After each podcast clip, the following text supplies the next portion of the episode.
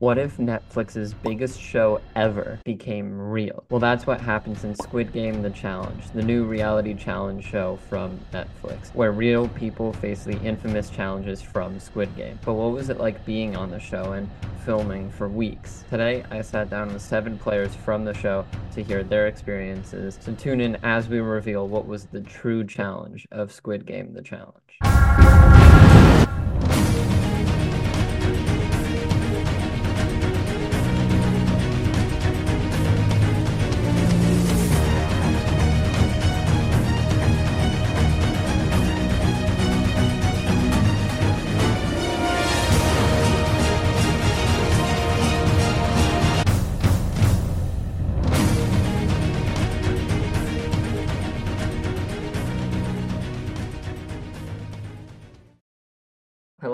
Hello, Hey, how you doing? Glad to be here. Very honored. So thank you very much for having me. yeah, thank you so much for coming on. TJ, hello, how are you? I'm good. How are you? I'm good, I'm good. Thank you for coming on the show. Thank you for having me. Sincerely, thank you for having me. Hello, Lindsey. Welcome to the podcast. Hello, I'm excited to be here.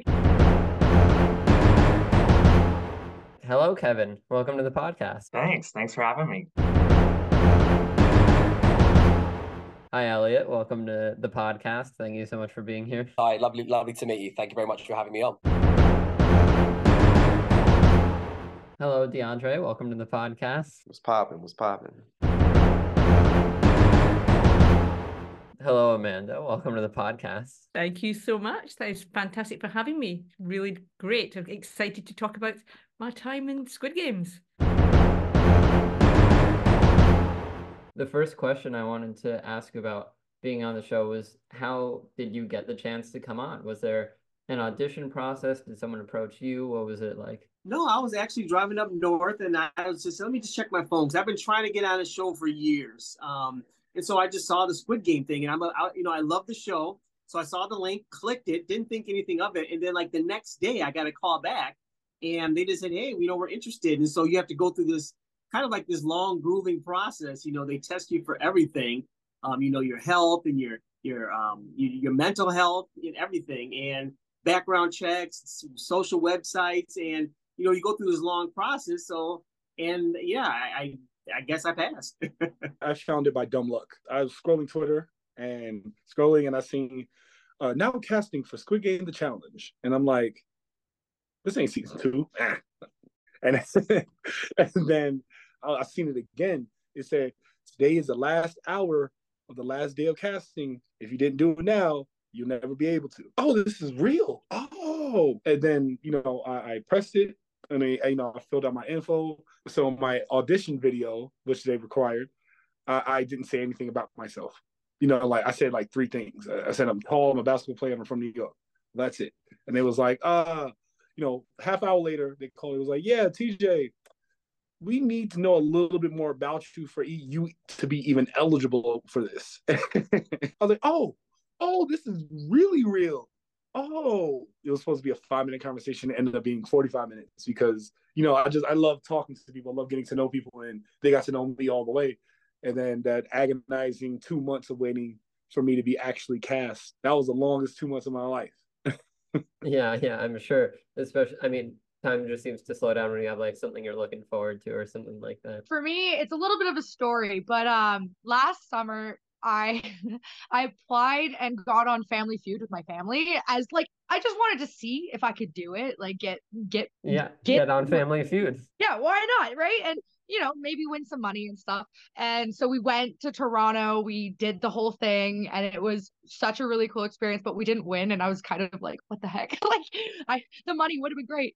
Um, and so my mom knew I was a little like disappointed, but she was like, You got us on Family Feud so easily. And she had heard on the radio about an audition for Squid Games the challenge. She's like, This is so up your alley, Lindsey. Like, you got us on Family Feud. Why not try for this show? So I was like, you know what, you're right. I'm gonna do it. So I like like we are right now. This is kind of I threw my hair up in a bun and I wore my like disgusting gross hoodie and I made a little video just being like, "Hey, I'm Lindsey from Canada. Like, please, please put me on your show. I think I would be really good." And yeah, they uh they got back to me really fast. It was like three days after I sent them my video. And then I had multiple Zoom calls with their producers. And then it was like, okay, we had the social media vetting where they had to like go through my social media, which that was fun. And then they had to like do like the physical, make sure I'm like physically fit and then mentally fit, like to do it. And then yeah, I found out at the end of December last year that I was on, and then I left January 19th, and the rest is history. I saw a posting on Instagram from a casting director uh, about the show. It was somebody that I had followed. I worked with him uh, on for American Ninja Warrior, um, which I competed on a few years ago. So I thought that based on the posting, it sounded ridiculous and wild and crazy and a good adventure. So, like, yes, I have to, of course, do this that was in July of 2022. I submitted a video, written application, then a series of phone calls, then on camera interview, which I guess they edit down to then pitch to the uh, Netflix staff or the, the producers. And then uh, I didn't find out that I got on the show officially until two days before I flew out to London. So oh, long, oh, wow. long process, very hurried at the end. It's like, okay, I told work, if I'm not in on Monday, then I'm on sabbatical. If I do come in on Monday, let's just forget that I've talked about any of this stuff. So the process was pretty straightforward. It wasn't very complicated as such. So, you know, I saw yeah, I saw the the link that was advertised. I think it was on Facebook. Um, I was actually dared by a friend to do it, so he thought I'd be really, really good at the show. You know, due, given the nature of the show, and he dared me to to do it and he he said his only condition was that he could film you know the audition tape that we did um for for for the show so basically how, how the process works is you you fill in you know questions. They ask you about you know why you want to win the money why do you think you'd be a good player? And then you then you send in sorry on audition tape. There's just a one minute two minute video again answering the same questions but you know live. It was strange because i didn't hear from them for two months i think. It was i think i sent my audition tape in in I think it was August of 2022, um, and I didn't hear back from them until October of the same year. A couple of calls with one of the producers, and then the casting director, and then you had two Zoom calls again with the casting director and the producer. That was pretty much it, and then we went through vigorous medical tests and psychology tests just to make sure that you know there was no you know potential not safety reasons unsafety yeah. reasons. I can't, can't sorry.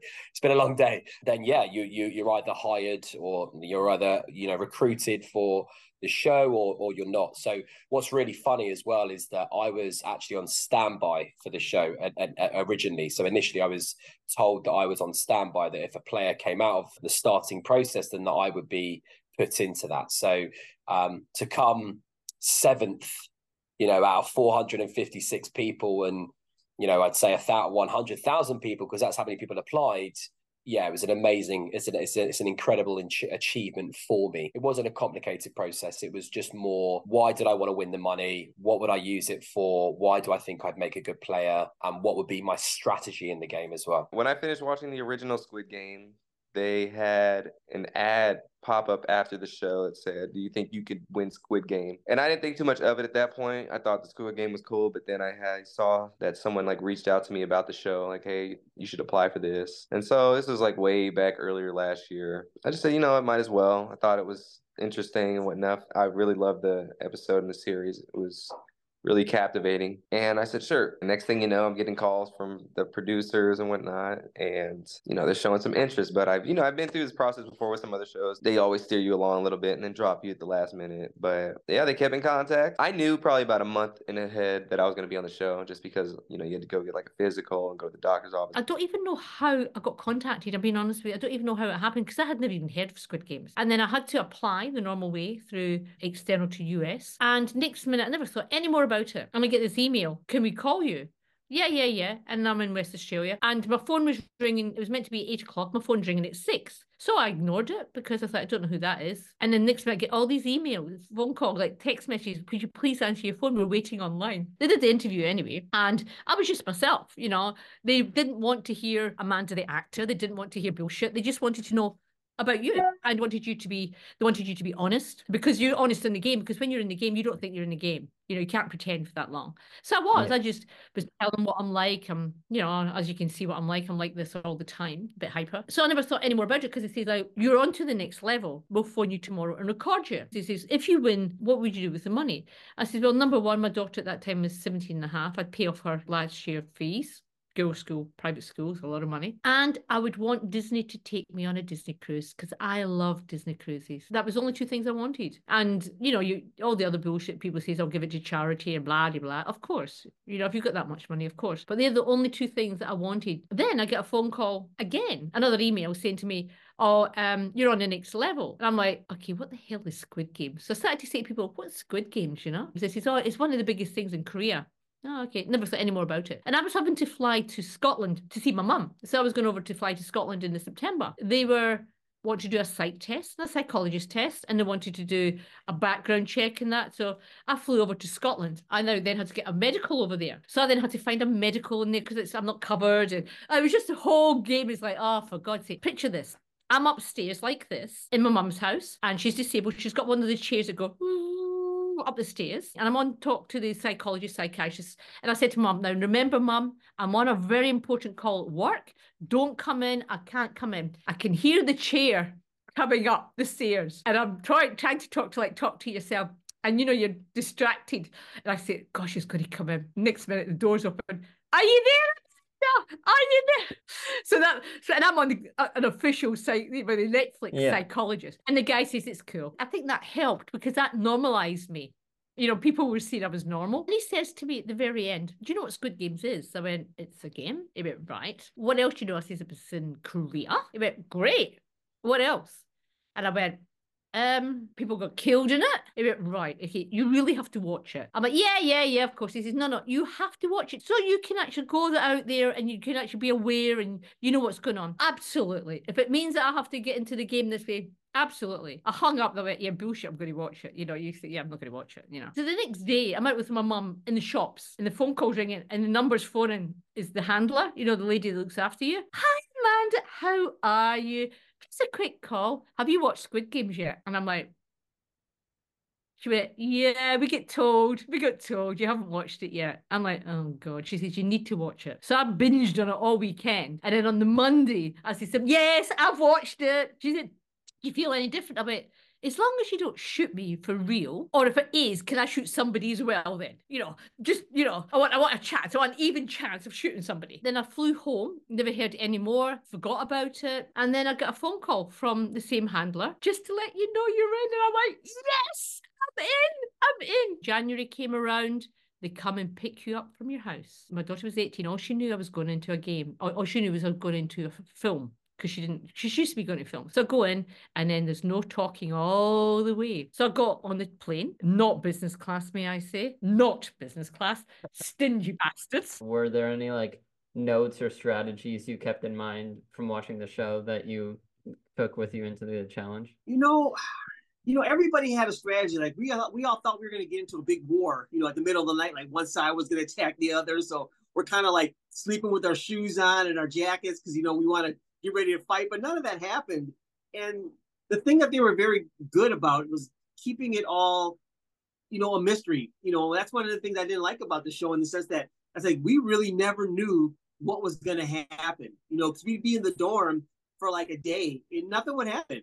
And then all of a sudden, boom, you know, we, they'd come out with the, you know, the, the guards would come out you know, and they would drop off like, you know, you saw like the telephone, or they would say, Hey, we're getting ready to take a walk, you know, so we go walk the steps, you know, which is one of my favorite parts. There was always this, I don't know what's going on. And so strategies went out immediately because we were like, I don't know what's going on. We just have to roll with this. Yeah, just just go with the flow, you know, figure out yes. where you got to be and when. Yep. You had watched the original with like your family. Did that give you any like strategies that you wanted to bring into the challenge? Yes and no. The yes was uh, misguided.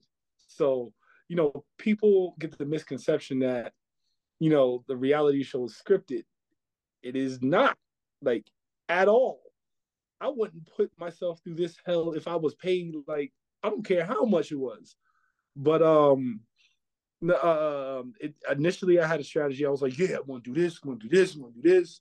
but when everything was in front of me, everything went out the window. Literally everything went out went out the window, and then um, I just attacked the moment. Yeah, so when the original show dropped, I was a pretty big fan of it. I I'm kind of a nerd, if you can't tell, and so I I I loved the show. I thought it was a really interesting concept. So when I when my mom was like, "Hey, you should do this," I was like, "Oh my gosh, I love Squid Games." I had seen the show three times at that point, so I watched it again, and I was like, "Oh yeah, like these are kids' games. Like this is so easy. I could definitely do this." When in reality, it was a lot harder than Yeah. I think people assumed, right? I had seen it originally when it came out, and then I watched it again when I was advancing in the audition process.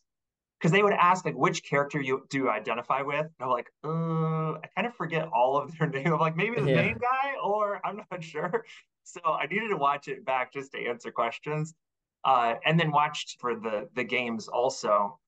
But strategy wise, I didn't know how closely it would mimic the original show. So my thought was that it was going to maybe, it was certainly going to be like children's games, but I didn't really expect it to be so closely tied to the original. So I like learned to hula hoop. I was practicing jacks. I was like doing all sorts of different children's things, but uh, none of that came in handy really. Yeah, did- yeah. go to the park and had my husband yell out red light, green light to practice. But we were practicing like a normal game of red light, green light. And I mean, I'm sure you've, you've talked to other cast members, so you know that the game was like seven plus hours holding poses for, I, mean, none of us had watches, but our, our guess is between 15 and 40 minutes maybe of holding a, a pose. So a totally different challenge than a typical game of red light, green light. So basically, all my preparation kind of did nothing. I did practice throwing marbles into like a, a plastic cup. So I did I did do that, which I if I had gotten to marbles could have been handy. But yeah, it all kind of went out the window. I love the show. I watched it twice. I watched it in both Korean and also dubbed in English. So I watched it twice through. And I also watched it again for a third time when I was actually in the hotel isolating before we went onto the set. So I love the show. I thought the show was unreal. You know, I'd never seen something quite like it. And I think it was for everyone who, you know, as a fan of this show, it was like an original concept that no one really. I mean, obviously, you've got the Hunger Games, you've got player versus player shows that are out there, but I think with Squid Game, it just felt a little bit different, and I and I love that. I guess my strategy going into into that or into the show myself, I I don't think I I wouldn't say I had one. I mean, I was always, especially in the dorms, I was always someone who, you know, stayed very much so under the radar. Like you've seen the show, you know, it, people who had big personalities, people who were making themselves known were always a target for someone else. And I didn't want to do that. I knew that was going to be the case and I didn't want to be a target for anyone. So I kept very much so under the radar for a lot of it. So I would say that's probably my only strategy I had. For the games themselves, you can't have a strategy. You just have to go with it and you know try your best not to be eliminated in that intense situation. It was that was pretty much it. But yeah, I wouldn't say I have I had a solidified strategy. I think my strategy was kind of very adaptable as I was in the show. I didn't take too much from that just because it was life or death scenario. I knew we weren't going to be getting shot up in here. Mm. So their emotions were definitely a lot different, I think. But the main thing I guess I would take away was just the order of the games and whatnot, and kind of knowing the process behind the things going on. Just because, you know, in the show, it was just people didn't know that, you know, going to red light, green light, they were going to get shot. And then people going into tug of war, you know, it was kind of be a bully tactics going on. And then there was the dorm fights and the glass bridge. People were sacrificing themselves because they didn't like somebody else. So it was a lot of craziness going on to where I don't think you could use a strategy except maybe the older man strategy because he's the only one who really had a strategy um, there, to be honest, and maybe the girl too. Nah, I just was trying to do my own thing and you know stand by some morals and values that I had to go in there with. I had never watched Squid Games before I even went into it. So I had no idea. When we got to the psychiatrist and the psychologist test, we get like handlers. They actually told me that I had to watch it to get an idea of what I was going in for. So I had no idea. So I had to quickly watch it, then verify with Netflix that I'd actually watched it. But when I went in there, I didn't know the song. People had been practicing for six months. They were all ready. And I'm like, okay, what do I do now? Because I'd played those games at school. I hadn't trained for it. We had they had top athletes in there that didn't make it, mate. There was top athletes that didn't make it. We had top wrestlers. He didn't get past. Before starting the competition, how far did you think you would get into the show? Well, you know, I saw the show and I was prepared in the sense that I just started exercising 100%. You know, I just started, you know, lifting weights, doing it, my cardio, doing all that. Um, so that was my preparation for the show. And I would say doing that got me through red light, green light. That got me prepped for, for that part of the show. Because had I not exercised, I would not have gotten past it. I mean, you get stuck in those poses and forget about it. But for the rest of the game, a lot of it was luck and the stuff they put you through. You know, we went to London, they picked us up, they got us to the hotel, and then that's where like the show really started all behind the scenes because it was just crazy from the moment we got there. I mean, from the check-in, don't talk to anybody, the food, you know, it, it, I mean, it, it was really a mind, you know, blasted my mind. And then I had like one of the worst rooms that they had to stay in because we had to get quarantined and tested before we go on. My room had no heat, and I just thought it was part of the game. I said, like, okay, this really can't be this bad.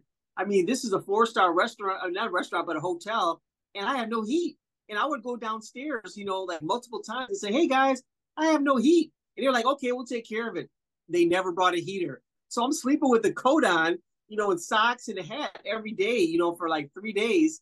And I just thought it was part of the game. And I found out after the fact, no, I just had a bad room. You know, that's all that was. So it, it was yeah. it was quite the experience, you know, right from day one going on through that show. They told us it was going to be a cold challenge, you know. So I'm from Wisconsin, so cold weather was nothing to me. So I was ready for it. It was really Squid Games in that sense because it was really a pounding at all your senses. You know that's a that's a good question. I haven't been asked that.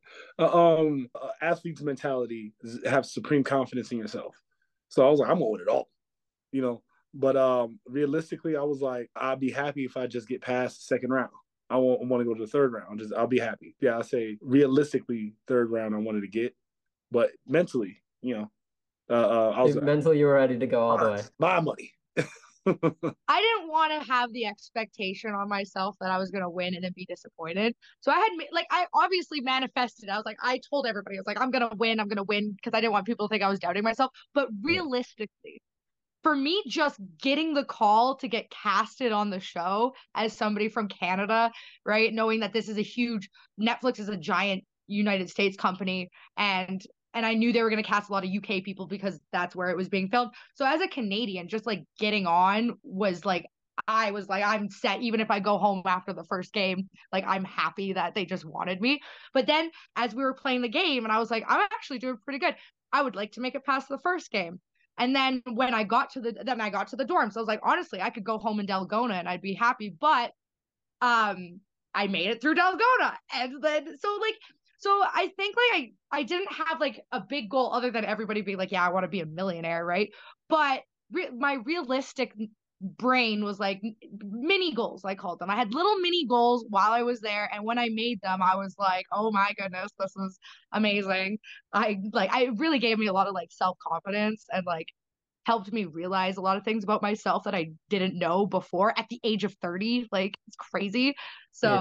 so yeah so like i had little goals and stuff obviously i would have loved to go further i got out in warships which was a little bit not my fault i just stood in a boat like a sitting duck and and that's something I've actually has helped me with the whole process and like accepting how things worked was that it wasn't my fault that I got eliminated. It wasn't my skill set. It wasn't, it was just I was in the bad boat at the wrong time. And the way yeah. she goes, chance, it's more, right? it was more chance than like you not being able to complete a challenge or something. Exactly. And I think like if I did go out on Dalgona or something, I would have beaten myself up so hard over it. So it was honestly it I am so glad with the experience and I wouldn't have changed anything.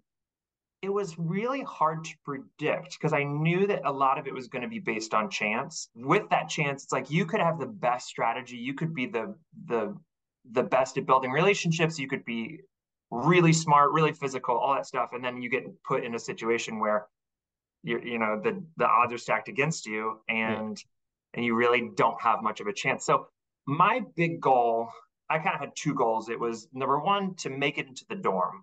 I wanted to get past red light, green light, make it into the dorm just to see the set really. Um, Yeah. I've done theater and like, and I do kind of some like artistic sort of endeavors. And I just wanted to see the set. So that was, that was kind of my baseline goal. And then also having been edited out of American Ninja Warrior, I just wanted my friends and family to be able to see me. It's to me, me able to point at the screen and like, there I am. I'm really, I promise I was Yeah. there. So those were my two, my two goals. Beyond that, I, I thought I could go far. Like unlike an American Ninja Warrior, I knew that I was not going to be the best ninja out there, so I was never going to win that. But this, I thought, sure, yeah, I have just as good a chance as anyone else to to win it. So I thought I could go far, but knew that odds were, you know, unpredictable. No, I would say that I I didn't think I was going to get past red light, green light. To be honest, I thought that was. Uh, I think red light, green light was was was daunting as it comes. Really, when we got onto the set and everything, and it, you know, being in that environment and you know being whisked away to a secret location, it was all just very surreal, very intense. So when I when I step first stepped on the red light green light set, I did not think I was even going to get past that game. To be honest with you, because red light green light was such an intense game. I think when you do pass it, you know, when I did pass it, when when all the players won, it kind of breeds a new element of confidence, right? Breeds a new motivation, right? Um, I won't I won't say that means that I was kind of confident going into every game because I really wasn't, but you know, it's certainly if you can pass that, it's one of those things. If you can pass something that intense and that uh, physically straining, then you, you just feel like you can pass anything, or you you there's a chance of you passing anything.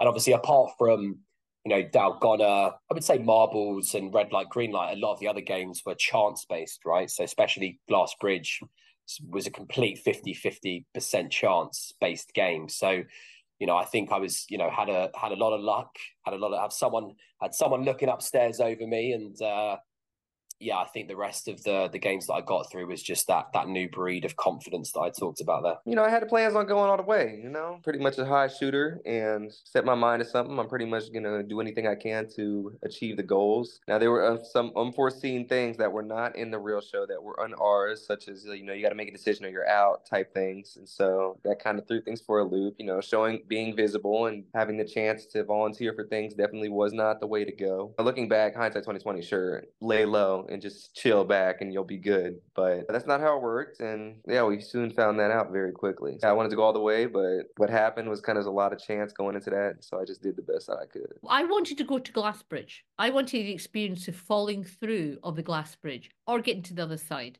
I wanted that feeling. I didn't have a clue if I was going to have to do that, you know, the actual squid game. I didn't know how to play that. So I'm thinking, well, I'll just push my way out of all that and just hopefully it's not a big Bertha guy, you know. But I thought, well, marbles, I wouldn't have a clue really how to play them. I just go throw them against the wall and I'm hopeless. I just wanted to take it, to be honest, one day at a time. Because it wasn't about the end result. It was a journey for me, like yourself, hero's journey. You know, it's a journey to get there. And the problem they had in there, there was not people fighting. They were not fighting. They really cast us well to get on. They cast us so well, too well, because we were not fighting. We didn't hate each other. We were all helping each other. So if somebody had a problem, we all helped each other. But I didn't see myself going out. I didn't see myself going out. But I didn't see myself at the end either. I mean, I did lie under the money like this and you, things you like had this. a good goal of like Glass Bridge, which is somewhat in the middle. Like you you get along a good way to Glass Bridge, but you're not like just gunning for like, oh, I have to get to the end. I need to be the last one standing. How long did you end up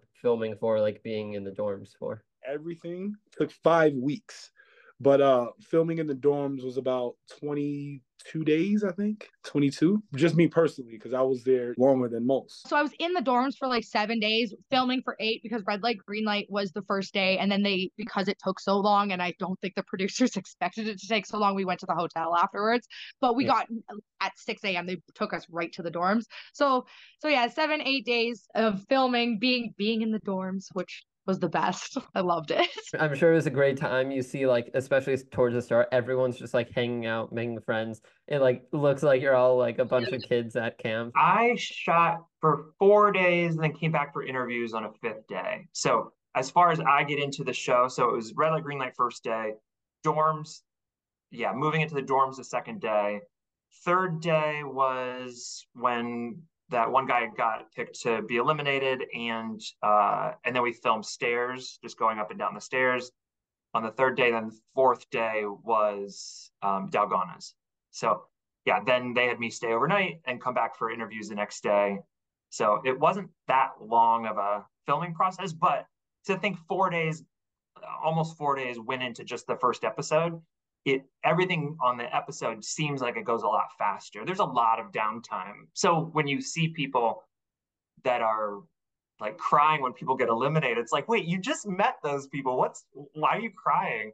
But there was so much, I mean, almost like trauma bonding and and just time to sit around and get to know people. So a lot yeah. of a lot of downtime. I was in the dorms for about three weeks. It was about three weeks worth of filming, and I believe that the fin- final three were there for another two or three days, I believe, or maybe four days. So I think the overall filming altogether, you know, across the cast was about four weeks, but yeah, I was there for three weeks uh, in total. Living in the dorms was cool. I think I was in there for about four days, four or five days. And it was cool, you know, meeting all the people all over the world, talking nonstop, living in one giant space with all these other people was pretty amazing. I mean, I've had a plethora of roommates in the past, so I'm used to living with a bunch of different people all the time. Uh, but definitely was nice to be able to wake up and see your good friends right first thing in the morning. That was probably the best thing um, I could take away from the living situations and whatnot. But yeah, no, it was cool. I had a good time in the dorms. You got no windows. You've got no clock. You've got nothing. So you're in prison, right? So you don't know when it's going to be wake up time or not. And I'm older.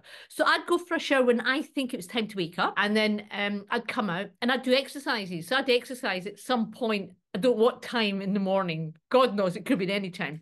Every morning. And they did record me, but they never showed that. Then I'd sit in the middle of the whole dorm and I'd just sit and reflect because I love that feeling of just being in the dorm. I used to sit in the middle all the time and just imagine you're sitting in the dorm and you're looking at all these people, the carnivorous feeling of wanting that 4.5 million. I'm like, why am I not that wanting the 4.5 million?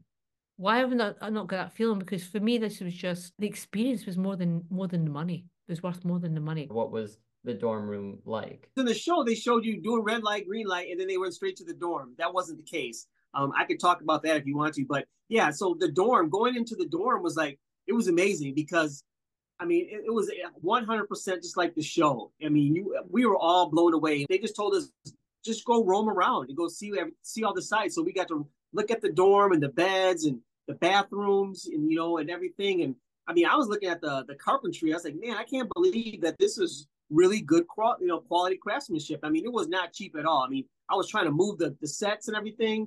Nah, them them guys did a real good job. But it was just amazing to see all those beds in there and I mean, also we had to run in and, and choose a bed because it wasn't, you know, you know, predetermined. You just run and choose a bed. So everybody was trying to stay close to their friends and stuff. And um, it was really cool though, just to walk in and just see that site because we had all like you just seen it on TV, and now here it is in the real world. And I was like, wow, this is we're here in the Squid Game. You know, it was really amazing. What was the hardest part about living in the dorm with like all these other people? I couldn't wash my clothes. boy. Uh, okay, they gave us fresh underwear, they gave us fresh socks, they gave us fresh thermals, but the shirt and the sweatpants and the jacket couldn't wash. And some people, like myself included, I was smelling like hate, like I was smelling like rage, like anger, like raw emotion, and, and you know I tried to alleviate that as best I can, but I couldn't do anything about it. There was times I did not want to put that damn shirt on. It was times. Yeah, I'm sure. Was, I'm sure. If you can't tell, I'm a social butterfly. Love to chat and meet new people and stuff. So I had didn't have an issue with like being in there with people. Yes, people annoy you and maybe rub you the wrong way and stuff, but like there's so many of us, you just kind of avoid those people and you find like your little tribe in there. Um, yeah. But I'm also such, I love my family. Like my family and I were like super close. Like I, my mom and my sister are like my best friends and stuff. So I found the hardest thing for me in the dorms was seeing people like Trey and Leanne that had people in there that yeah. were their families. And I would just be like, oh, like I missed my mom so much near the end. Um, and my sister and stuff. They didn't air any of me crying in the dorms, but like the last three days I was in there, I pretty much cried all three days because I was just like, I just missed my family and my friends so much. And then I had my little squad, like they helped me through it, right? So yeah, that's probably the most difficult part. Um, also the food sucked. The food was awful, and like so bad. But I I kind of knew this, so I kind of started starving myself before in preparation, being like, "Hey, well, if I'm not going to eat, I can't like go in there, right? I have to prepare my body for this." So, so the food and missing my family, those are the those are the hardest things. Besides the food, which everyone touched upon, uh, but with the people, I'd say some egos. Some people definitely. I'm not really a big fan of people kind of wanting attention to themselves. Like you know, they need to be the attention center of attention and certain settings and that's always kind of been like a red flag to me like i don't like that at all some people were doing that and it was kind of annoying some people did some certain things that you know they acted in certain ways where it's like they wanted the cameras on them and i wasn't a fan of just people acting in that way. And I know it's a TV show at the end of the day, like you're gonna do what you want to do. Who cares? I understand that. I mean, I did some things for the cameras too, but it wasn't like things that I wouldn't normally do if there were cameras It, there. it was you being yourself, and that just so happened to be good enough for the cameras. Exactly. People who just doing extra stuff like the reactions and oh my gosh, the dorms and oh my gosh, it was just too much for me sometimes. You know. Obviously, you know, they're probably constantly filming, like going the entire time you guys are in the dorms, and the dorm scenes are usually like five to ten minutes each time. So were there any just like funny or wholesome moments you wish like were included in the show? Oh yeah, I mean the list goes on there, but I mean, Anna Celine, she is a pop singer from Sweden, and she led everybody into this really cool sing along. Um, so we did that, and but the producers came out immediately like, ah, ah, ah, cut that off because they didn't, you know, they didn't have a licensing for the songs, you know. Then there was a guy from Ireland, I forgot his name. He's uh really cool dude. Um, he was just he led a talent show, and I wish they would have shown that talent show. It was just amazing. People just juggling, dancing, doing all kind of crazy stuff. We had a guy in there called Chad, Hamburger Neck, I called him. So was, he had a little uh, tattoo of a hamburger on his neck. Let's just say he was a dancer in Vegas. And so he did a, a dancing thing on, on a girl there. And then the producers came in and said, ah, ah, ah, you can't do that either. You know, and then they're checking with the girls. Is it, is it okay if he's grinding on you? There was just a lot of cool moments in the show that, that, that, that didn't show. You know, like people um, were talking about, you know, let's say, I don't know, just the first time they've ever been out of the, you know, like the country. You know, like for me, it was the first time being in London. But all these little cool stories, you know, and just personal journeys that people were going on, we got to see and witness. Plus, I think the other cool thing, which they, I don't know if they really alluded to it, but we had socks and underwear, and so they had this huge, huge drawer of them, and so they balled them all up, and they made a ball, and they would play with their jackets. They lined them all up, and so they played volleyball. Or and then they had another one where they took the socks and the towels, and they light and they made a like a bowling ball, and they would knock down our um, water bottles for bowling. Um, then they had a game. They did that with soccer as well, and it, it was really cool that they how we were uh, just like after two days we were like like prisoners and just thinking of stuff and just playing all these games with things that we just had available to us. So yeah, there was just, a yeah a lot of just cool hanging moments. out, having a good time. Yeah, you know, but the thing that was crazy about it, the food the food was horrible. So like we're all famished, you know, and I'm I'm watching the guys out there like, how do you have energy to still play these games? You know, I was like, I can't do it. I, I want some more food. the Ghost Priest. It started out with 456 people, right? But it ended up being 197 in the dorms, which is still a lot of people. Yeah. But then there was this rumor going around, you know, with that many people, there's going to be rumors that there was a ghost priest, like a literal ghost in the corner. And I'm like, yo, listen, I don't play that game. I don't play with the spirit realm. Like, yo, leave it alone if it's true. But if it's not, stop. Cause you, cause look, I gotta sleep here. I, I gotta That was sleep. I, one of the I want I want you know everyone happy. I don't want anyone coming for me in the middle of the night. so many. Oh my goodness. For me personally, I had a few moments of just being like sad, missing my family. And then my little group, we would have like cuddle moments and like all just pile on those tiny little bunk beds and have like a giant cuddle puddle. And I wish those are the things that I wish they aired. And I know they were trying to make it seem super cutthroat and that everybody was there to strategize and stuff. But in reality, most of the people in there were just like stoked to meet people and make friends and build these relationships. So we did a lot of like like we did duck duck goose one one day and like we played we played volleyball like we all tied our jackets together Yeah. and strung them across the entire dorms and played a giant round of volleyball we had like a sing along.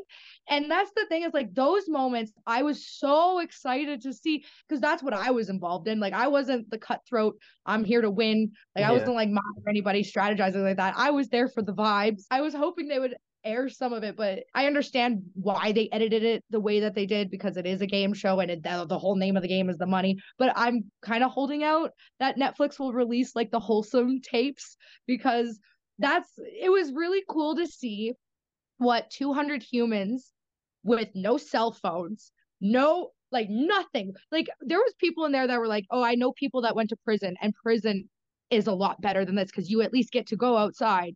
You at least get like a deck of cards." Like we didn't have anything. So just watching how creative people got with what we had and and how much fun we had when it was just like, "Hey, we're not doing anything today, so play amongst yourselves, Yeah. right?" Yeah, Mhm. I'll have to. I, I don't know if you've seen it when I was like trying to do research and like find things to talk about for this. They Netflix has is really short. I think it's only like two minutes or something, but it's Yeah. like behind the scenes of Squid Game, and it's just a bunch of like funny moments that you, you guys had in the dorms and things like that. But I, I I feel like they have so much more than that that they could show. We got filmed 24 hours a day. There's cameras everywhere. So like they definitely captured everything. And as, actually it's funny if you watch that behind the scenes video, I'm in there just like dancing in the background because that that's that was what I liked. I was like I want to be involved with the fun stuff. I don't need to be like cutthroat and mean Yeah. and like I just want the vibes and the good and the good wholesomeness. Some people were bummed that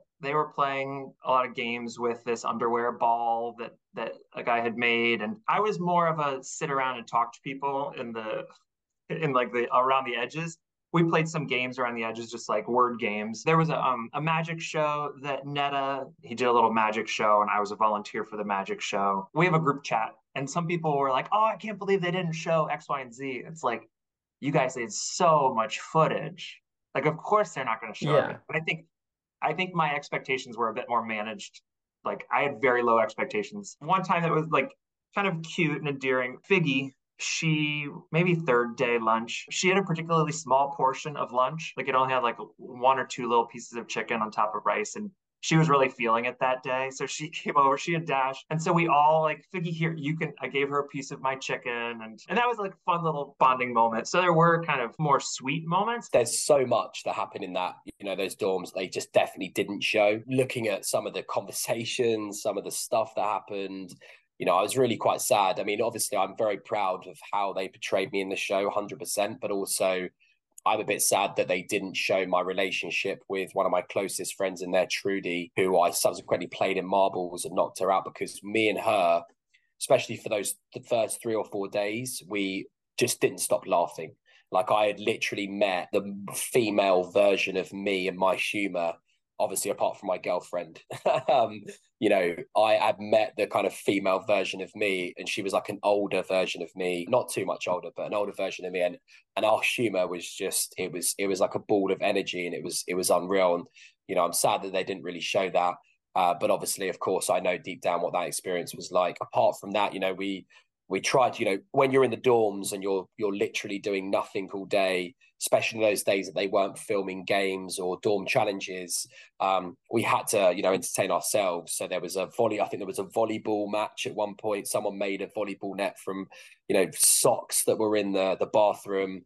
There was a football like a soccer ball that was made that we were playing with and playing you know games of soccer in the dorms playing you know countless games of mafia which didn't help me in red uh, in circle of trust. So that was that was all for bloody nothing. Look it was a very intense three weeks you know amazing experience in my life but it was very intense. But you know the conversations the relationships that i built in that in those dorms you know made it worthwhile made it fun. Yeah, and it is probably nice to like like you said, have some of those moments just to like yourself and they don't have to be shared or seen by like everyone who watches the show. Yeah, there were a lot actually. Um, but for me in particular, there was a few. But I guess the ones that stand out was we made this volleyball net. Like the first hour, two hours we were in there, we made this big volleyball net with everyone's sweatshirts, and then we started playing and made like a ball of underwear as the ball because we had nothing else to use. And so they told, quickly told us to stop that. I wish they included that. That was epic. They showed a little bit of the dance off that we had in like the back, the BTS scenes. I don't know if you've seen that or not, but um, Yeah. yeah, they showed a little bit of that, which was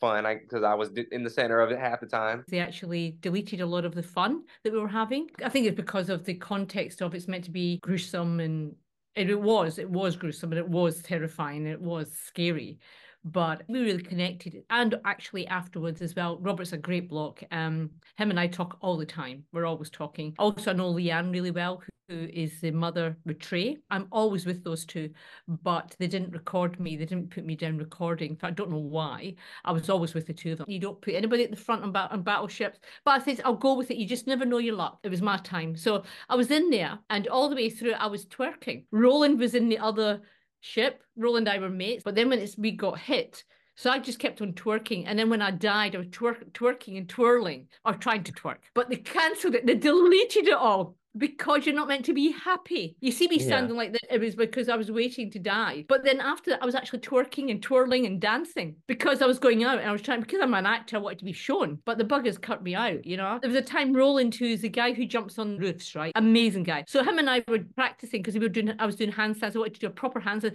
And we're jumping around and dancing around. And all these things were cut out. We were practicing because we thought it was that game where when you got, you know, when Rick, Dr. Rick, and the other guy practiced those little square triangle, you had to hit the thing. I had never done that before because I didn't obviously get ready and practice. So we were under the steps. Bridget was showing us and Dr. Rick was showing us, and we had sanitary pads and we were practicing to hit it. So, so the cut out of all of that. On almost the flip side of that, were there any tense or dramatic moments that weren't caught? Oh yeah, definitely. Red light, green light was the major one. Um, I was there and I saw a girl, she passed out. I saw a couple people pass out in front of me. You know, just literally they were standing there and they were starting to sway. And I was like, oh, this person's not going to make it. And then they would just pass out. You know, one girl had a seizure, you know, right there in front of me. I'm like, holy smokes. You know, and then yeah. two girls went to help her. And I'm I was just about to go help her because I, it happened like all within a few seconds, but they just jumped in and helped her and they all got zapped out. I was like, damn, you know, that's crazy. I said, wow. that's that's brutal. Yeah. There was many that they didn't show, like uh, uh when 161 Lorenzo uh kind of disrespected Leanne. However, you know, in hindsight, I wish they do. I, I said some things to him that that was completely outside my character, just because I don't like seeing women disrespected in front of me in general. However, that's that's his that's him. You know, like he's very blunt, and I took it as disrespect. So yeah, that was very tense for me because I went I went in on him and um, I'm glad they didn't show that because you know that was a moment. You know, we all broke at one point or another in there mentally, and that was my breaking point right there. I'm sure. I mean, being in this basically big box for almost a month, I'm sure everyone's gonna like reach their breaking point. Like you said before, the cameras was on 24 hours a day, seven days a week. So we had no privacy, like zero. Even in the showers, the showers, they were our cam- the cameras was the neck up but there was still cameras in there. They must have had like four or five hundred hours of footage at least, yeah. Yeah. in the very least, to fit that into ten hours basically. It must have been such a big like editing job having 456 people and you know you can't feature every single player else it's going to be like you know an ongoing thing forever so i think they did a good job of like featuring some players but having you know, small moments for each person. Did you see any like tense or dramatic moments in the dorm that actually were cut out of the show or like not included? Yep. so I, I could see all the memories coming into your brain. You're like, oh um, boy. Um, I thought for sure that I was going to be uh on camera more because I actually had beef with uh 432 Brighton. Me and yeah. him did not go along. We had butt heads in the bathroom because I was the one that started the condom thing that everybody is talking about because I'm a goddamn genius. And I was I, wanted so- to talk to you about that, get into that with the chaplet. Oh, so I was miserable. I like because I live in Alberta. Alberta is a very dry climate and stuff. And I like my lips were chapped going into the games. So being in there, they just got so much worse. And I was laying in my bunk miserable. And I and I had like the light bulb moment of like, oh my gosh, like lube is edible and fine and we have hundreds of condoms what are we doing using the conditioner so i ran to the bathroom and literally like pocketed like 25 condoms that's why they all disappeared because i was like i'm taking them all like these are mine and then you know so i was sitting in the bathroom with another player and I made a joke. I was like, because I had a boyfriend while I was in the dorm. So I made a joke to like one of the cameras. I'm like, this is not what you think. And I like ripped the condom off and started just like doing this. And Bryton came in and told me I had no morals because I was rubbing condoms on my face.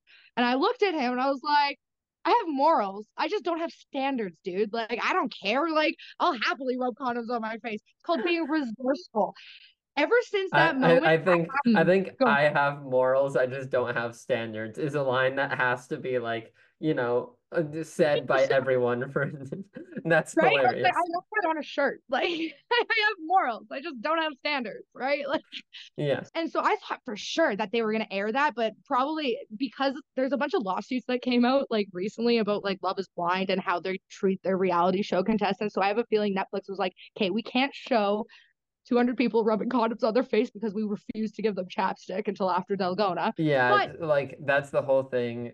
Um, like a bunch of pe a, a bunch of players were saying like the conditions weren't good enough and like they needed chapstick and things like that. And then you'll have this other camp of players, one of which is Bryton coming out being like it was there in the contracts that like it's going to be a hard experience, things like that. Without explicitly stating what was going to happen, they made it as clear as possible that like this isn't going to be like a comfortable experience. Exactly. And I'm in that camp with with Bryton. It's funny. I'm me and Bryton had You have beef, with after- Bryton, but you're also in that camp with Bryton. I am, and that's the thing. I read the contract like seven times. There, they said in the contract that a game was going to be cold. So I was like, okay, it's going to be either red light, green light, or like I thought maybe glass bridge, just because of like how big that set would have had to be. I was like, hey, they're Yeah. gonna like get outside or something, right? So I knew, and also like I don't know about everybody else. I watched the show. I knew they were like they. It's gonna be as hard as it can because they can't murder us, right? So they're gonna Yeah. make it, and also largest cash prize ever. So like what? It's not going to be like Wheel of Fortune or something. Like it's going to be strenuous, mentally taxing, physically taxing, like like all those things. They wanted to push us to like that limit and I expected that and that's why like I'm a little this is my two cents on that. I have a feeling the people that are really complaining got out in red light, green light, and are just really salty that they got flown to the UK to get eliminated in the first game. But it is the interesting like psychology test or just human experience of like people's morals are inherently going to get tested when you put 4.56 million dollars in front of them and offer it to them if like they lower their morals a bit and like I feel like a lot of people are definitely more than willing to do that. I think most of the tense moments that I was a part of were in the show. I think a lot of the viewers saw the very, very intense moments because, you know, that's what Netflix wanted to do with the show make it very intense, make it very dramatic. And um, so I think because of that, uh, the viewers, you guys saw a lot of the intense moments. Trying to think back if there's any more that weren't in the show, I wouldn't say there w- was any. I think you guys saw them all. I wish they would have shown more of the conversation that people were having about other players because a lot of people was doing a lot of talking and there was some incidents going on of players just running their mouths around a bunch of people and they just didn't show that. Like I don't know why, but there definitely was a lot of talking going on that I definitely thought would have made good TV. I mean, obviously you see, you know, 432 kind of, you know, being the center of attention and whatnot. And yeah, I think he was himself in there. I have no ill things to say about him. The show is the show, and we move on from that. But during the show, me and him had a little incident in the bathroom. I was telling a joke. He thought I was joking about him. There was a bunch of people around, and then he proceeds to, you know, run his mouth about me after outside when I leave, and then it turns into something that I was just like, what's happening. In hindsight, the grand of everything, it was very small things. And I Mhm. was not, you know, Trey or Leanne or anyone who had like a story or a relative or something like that in there with them. But that was just one incident that I had. And then also, you know, with 198, he, you know, in the bathroom one time, we were talking about the Queen of England. He said he hated Americans. And I said, well, I don't care about the Queen. And then it would just turn into something, but I was joking. Like, I don't care but it just Yeah. turned into something else and then yeah some remarks obviously being said but those things in the game uh they happened but i don't hold too much weight on them outside of the game like i've talked to 432 in person since then and he's fine we're fine no no bad blood or anything like that but yeah there was definitely some tense moments in there where some people was trying some certain things Yeah, but it's it's nice to hear that you sort of made contact after the show as well and like put it to rest and there's, you know, it's been settled. my thing is though if there's something that happens in the show i can forgive all that because it's a game. We're trying to win money. But if there's something that goes on outside of the game, then I got a problem with that. Because like at least for the show, you have the excuse of they're acting differently because of the cameras or the chance of fame. But outside of the show, that's most likely just who they are. Yep. Yep. You didn't see all the phone calls. Yeah. And it was quite horrific because we knew that he was mean. We all knew he was mean. And everybody, I mean, I didn't have, a, I didn't care less about him one way or another. You know, it wasn't affecting me. But what happened was when the actual chip part came up, I went up and I said to him, Can I have a chip? And I took some chips. So afterwards, he's sitting after the whole thing. And I went and sat beside him and I said to him, Look, I'm really sorry, but I asked you for a chip. And he says, I don't care if you ask me for a chip.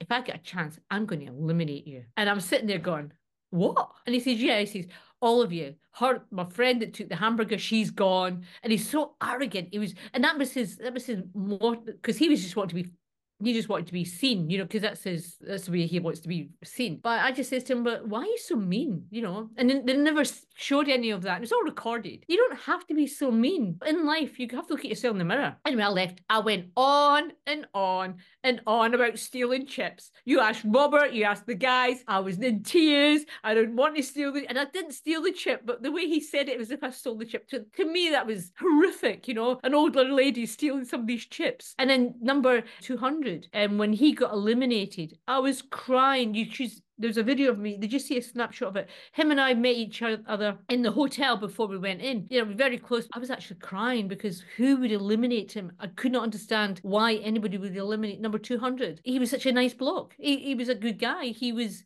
fun. He was, but he was too loud. He was taking the limelight from some of them. That's why I reckon he got eliminated. Do you know what I mean? Because he was Yeah. taking the light. Since the shows started to like get popular, a bunch of players are talking about their experiences and things like that.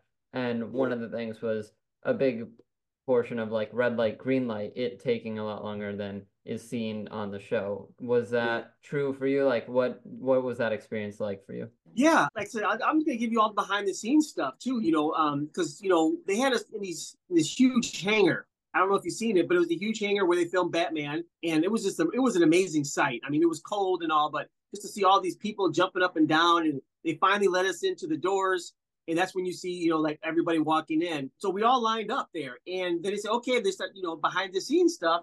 They're just talking to us, you know. And then they they talked to us again. Then they pulled people aside and interviewed them. And this whole time we're just excited. We just want to go, you know. Um, and then they said, okay, we're gonna take a lunch break. And then we left, came back, and then they lined us up and they talked some more. And then we finally got to play the game. By the time that it started, I mean, we were we were cold and we were ready to, to play this game. And th- but we found out from the adjudicator because every time they had a game before that, they would have the adjudicator come out and say tell us specifically what was going to happen. I knew immediately when they told us this that man, this game is not going to be five minutes. It's going to be hours. And you know, because every time they stopped, they had to film us. You know, they had one drone, like the small drone would come in, and then the big drone would come in after that, and then um, whoever was moving when we were standing still, you know, they would zap them out, and they would have the camera crews come in and on that person when that would happen. That whole ordeal took maybe 20 to 30 minutes each time that we stopped. So yeah, it took like I got out, I think around the seven and a half hour mark. And you know, the it was right, you know, like the last 30 minutes, that's when people got out right around the eight hour mark. So it was a long time. So you got to make sure you don't get stuck in a bad post. Yeah, I mean, people were practicing before we even went into the place. They were like, okay, I got to go here, do here. And it, it was funny because people would go down, they would like lay on the ground, but it was so cold and for 30 minutes. So when they would get up, almost 100% of the people, they would get up and fall right over because the arms or the legs were fall, had fallen asleep. And so then they'd have to sit up, you know, for another 30 minutes and then they could go again, you know. But yeah, there was a lot of bad poses that were tried and, you know, and they failed a lot of them. You learned real quick that the best way is to keep your hands in your pocket and stand straight up, you know, and that's the best pose you can be in. I'll keep that in mind for the future in case I ever end Yeah. up on the show. Red light, green light went on so long. As a former basketball player, did you find yourself going to those same like moments of mental fortitude to get through that? further. I went way further. You know, as the world know now, I'm an anime head. The closest thing I could resemble is All Might in uh, My Hero Academia, where he was like plus ultra, like you go past your limits and you smash Yeah. past past that. It was funny because I thought my athletic like stature can help, but it didn't at all. It was more the mental aspect that helped me in red light, green light. heavily because I've never cursed myself out that much in my life. The amount of pushing that I had to do was crazy because I finished at the end. I was like the last group that finished. I finished yeah. with one second on the clock. So my my time was eight hours and ten minutes. Eight hours of literally freezing in ten degrees. Yeah, you can just like comprehend just a slight bit what we went through, and I and I truly, truly, and I, I understand, but I don't like it that Netflix decided just to glaze over red light, green light. That was a big part. That like in the show they have the five minute timer going, and it makes it feel like Netflix just had the cameras ready to get all this as the five minutes were going on, and it shocked me that like people were saying, oh yeah, it was like eight, seven hours, eight hours for some people. Mm-hmm. Like it's really crazy the amount of time that you guys spent on that. What caused the time going from like two minutes to twenty was they had to actually like look at the replay and see if people moved or see if people didn't move. And so, you know, I I sincerely appreciate them for that. You know, yeah. however, it could have been a five minute thing. Yeah, yeah. oh, red light, green light. I have like such a love hate relationship with that game. So on the show, they definitely like edited it to make it seem like it only took five minutes. Um, I was in the last group to cross, uh, and the only reason why I know it was this long is that I snuck a peek at someone at a producer's phone before we went into the main arena, and it was like one o'clock. And when I got taken out and put back on the bus, it was ten thirty. So nine and a half hours I was in there. And every single time, yeah, that they said red light, we had to hold our position for 30 minutes, which that was so unexpected. The coldness, I I came from Canada. Literally, it was minus 35 the week that I had left to go to the UK. So when they were like, okay, it's gonna be cold, I was like, it's minus five. This is like this is okay. But when you're in a game and you're holding positions for for nine and a half hours and you're wearing kind of like not the greatest outdoor. Like that's when the cold got to me. It's just because we were in there for so long. It was so hard. And I had heard, or I have heard that I think the success rate was like only like 42% of the people made it through that game. So that's insane. Like over half the people got eliminated. But if they're following the main show, like the original, that they kind of needed to make it so hard that it would cut half the people. Red light, green light. Did you have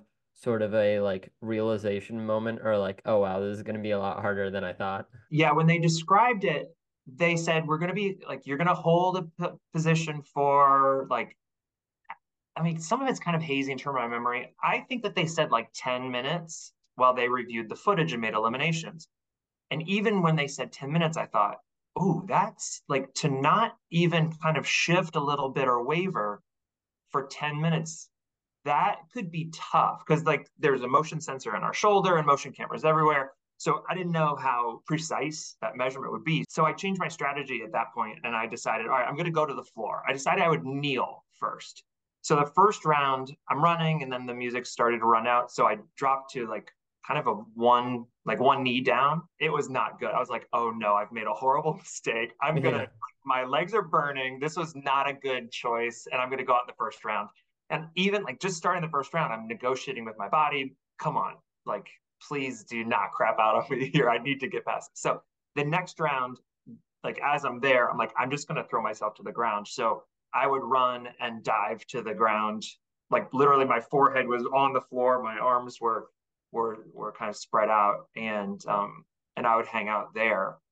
So yeah, strategy again totally went out the window when we started to realize what a different sort of game it was. Yeah, I definitely feel like kneeling like seems like a good idea because like oh I'm not standing, it's gonna be better.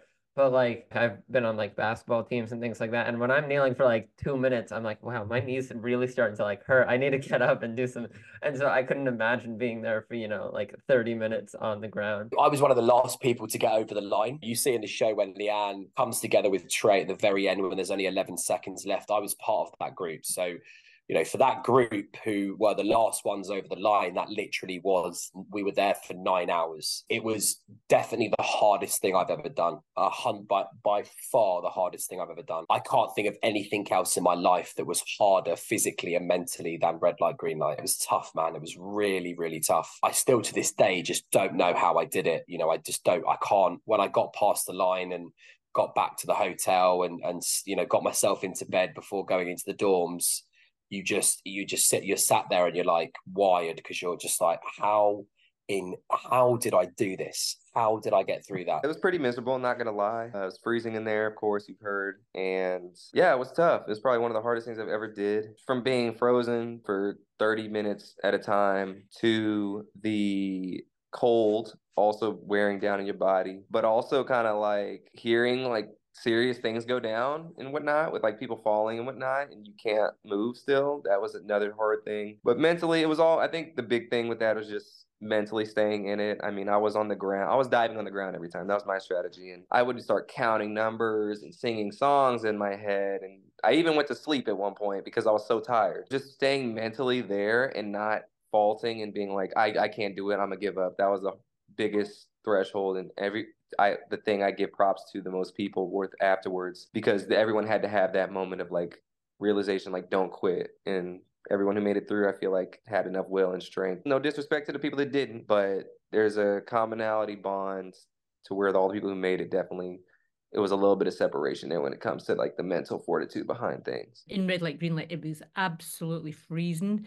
And I don't know if anybody's told you, we had hand warmers. Everybody had hand warmers in our pockets. I'm 58 and I am an only female over 25 in the southern hemisphere to get through red light, green light. Well, it was an experience before you even get in there. You're in tents outside, and the tents out there are really cold. They've got heatings and all that, and people were starting to make alliances in the tents. I was trying to play the game was um, for me was to be nice to everybody and keep my head below the parapet which didn't help me in the, to get recognized because I was boring, shall we say, because I wasn't getting mouthy or having sex with somebody in the beds or, you know, any of those things. And myself and this other boy um, from West Australia, we were the only two in West Australia. We get into red light, green light, after hours and hours and hours in a hangar.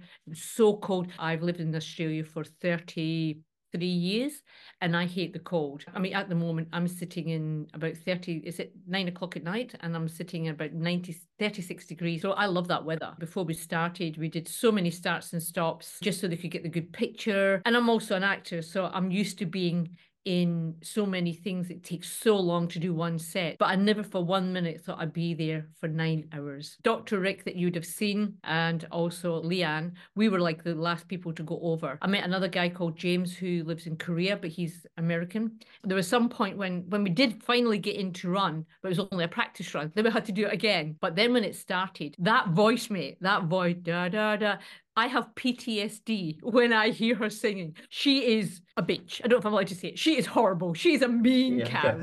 She's a cow. She's a cow. She turns really quickly sometimes. So what you saw is not what it's like. We would be standing for 20 minutes in one time, standing still. And I kept on, for some reason, stopping in the same position, putting my hands on my legs bent over like this. I don't know why I was standing like this. But I just stood there every time, and every time I stopped, I went, "Don't stand like that! Don't stand like that!" And I stood like that, and I'm like, "What the?" You know, I couldn't get over it. But myself and Leanne were running. She's she's an athlete before, so we were running, which I didn't know. We were running at the same time, and one of the guys had told me from Korea when it get to a certain point to stop in the song. It's just at the very end, there's a, a, bar before it. So as soon as you hear that bar, stop. And that's why it took us so long because we were just being very strategic. Every time we had a noise, we stopped. When you're in a game, okay, just imagine if yeah. you're in this game, it's freezing. Every single person has their hands in their pockets. Now have a look at it. You will see us all hands. We've all got hand warmers and we're all running like this. Or the old days anyway. And you see these people falling around you. You can hear them falling around you. And I had grew my hair really long in the fringe so I could actually have it. So when the actual droids, because the droids come in and they come to your face and they look at you to see if you're moving and to also video you, they couldn't see my eyes moving. They couldn't see anything. So that was one of my strategies. And just before I went into the game, they says to me, Do you want to put your hair up? Are you sure you don't want to put your hair up? I says, I'm certain. I've spent six months growing my hair. I am not. So you're in there because you're in this game. It's so cold and all you can hear is a song. You don't look at her. You don't look at that bitch. I'm sorry, but I don't know if you how, you, how you, you don't look at that bitch, right? She's standing there and she's threatening you. You don't know you're in a game. Seriously, you are not in a game. You're just in survival mode, and you all you can hear is people falling around you, young boys, young girls, young everybody around you, and you hear them dying. You know, oh, ah, ee. and all you can think is, don't effing move Do not move an inch. Do not even twitch. Do not do anything. Then the droid comes in and Yeah. it's looking at you. It's saying, I'm going to kill you. I'm going to kill you. And I'm like, bring it on. Bring it on. I'm born Scottish, mate. Bring it on. Bring it on. I'll, I'll, I might be 58, 57 then, but bring it on. I'm not scared of the little machine. So myself and Leanne, we only had 20 seconds to go, not even that. And there's a whole pile of people in front of me. We were allowed to shout medic if somebody collapsed. There was a lot of people collapsing with the cold. So when medic came, you went, hallelujah, we can move, we can move. So you get to stop for about until the medic checks and then you have to stop again. There was two guys in front of me. I says, don't fucking run. Don't run don't go, don't make it, don't run for it, go for the second one. And he didn't, but about 10 people did. And it went so quick, they were all eliminated. There was about 10 people obliterated right in front of me. And the guy says, Thank you, thank you. And then it started again, and myself and Leanne just ran for it because it was a lot, it was within seconds, and we ran Yeah. over. And all we did was cry, and it's real. Like the tears you see, it's real. Yeah, so you get over the line and people are celebrating. People were throwing me up in the air, and there's another guy there, um, he was older as well. Jimmy, he was throwing me up in the air, we're cuddling and kissing, and me and Leanne were cuddling, but they cut it all out. Then uh, there was a whole chapstick gate thing. I don't know if you're familiar with that. Yeah. Um, yeah. yeah. And that was a question I had coming up for you. Oh yeah, Chapstick Gate was the one of the it, it it impaired a lot of people's performance, I think, and we were so wor- worried about our lips, you know, that it's like, man, I can't do anything. We didn't even want to drink out of our water bottles because it was metal, you know, and it hurt our lips. One guy, he actually had to leave the game because his lips blew up so big and they were bleeding. I thought somebody hit him in the mouth, but no, it, they were just so swollen, and he had to be ushered out of the game, you know, from Yeah. it, you know.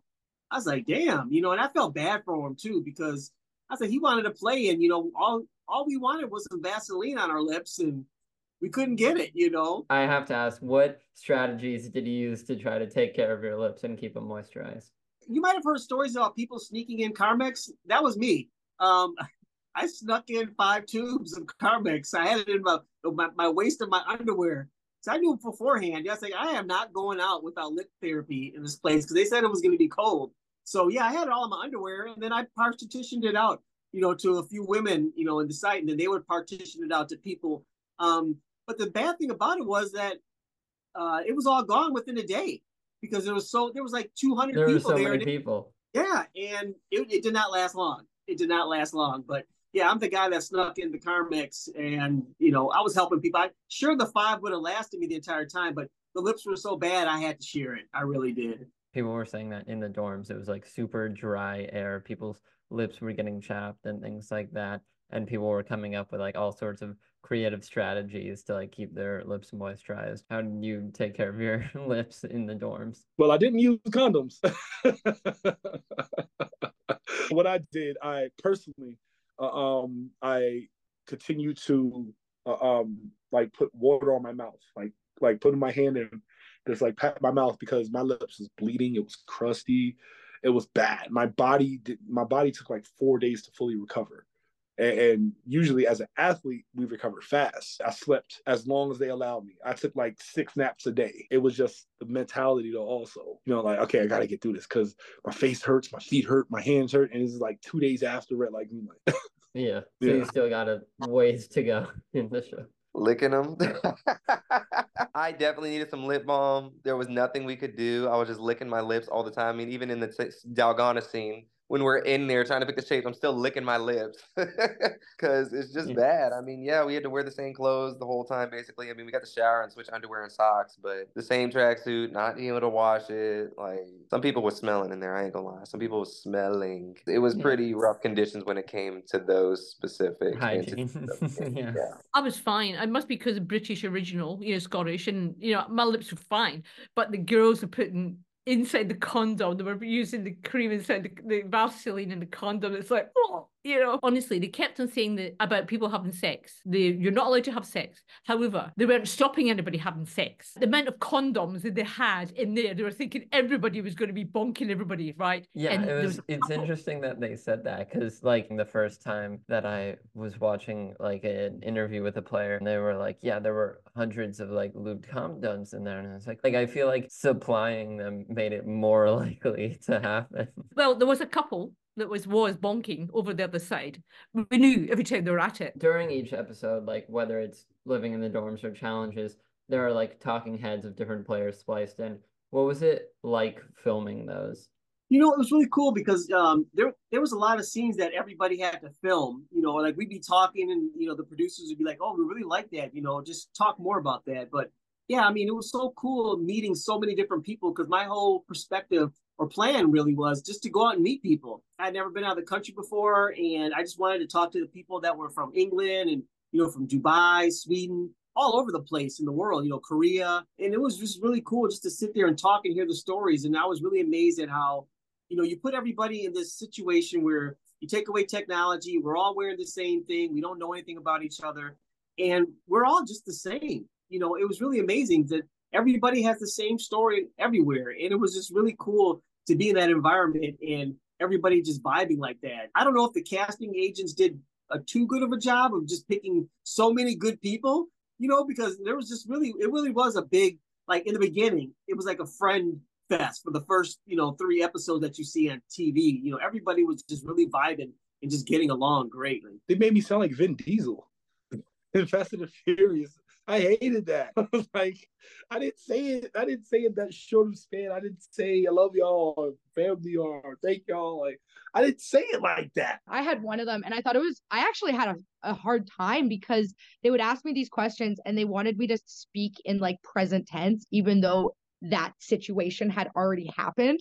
So, yeah. and also what they wanted me to talk about was my elimination.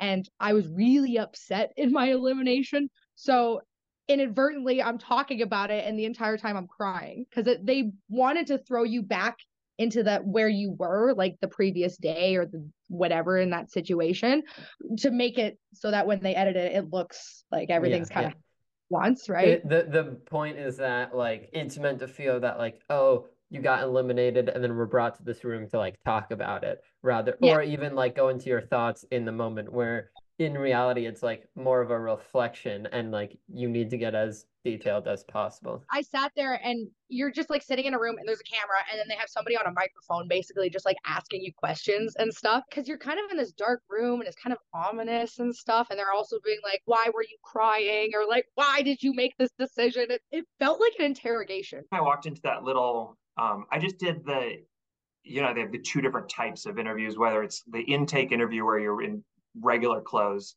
which like shocker, that's filmed after the the run of the, you know, like after somebody's been eliminated.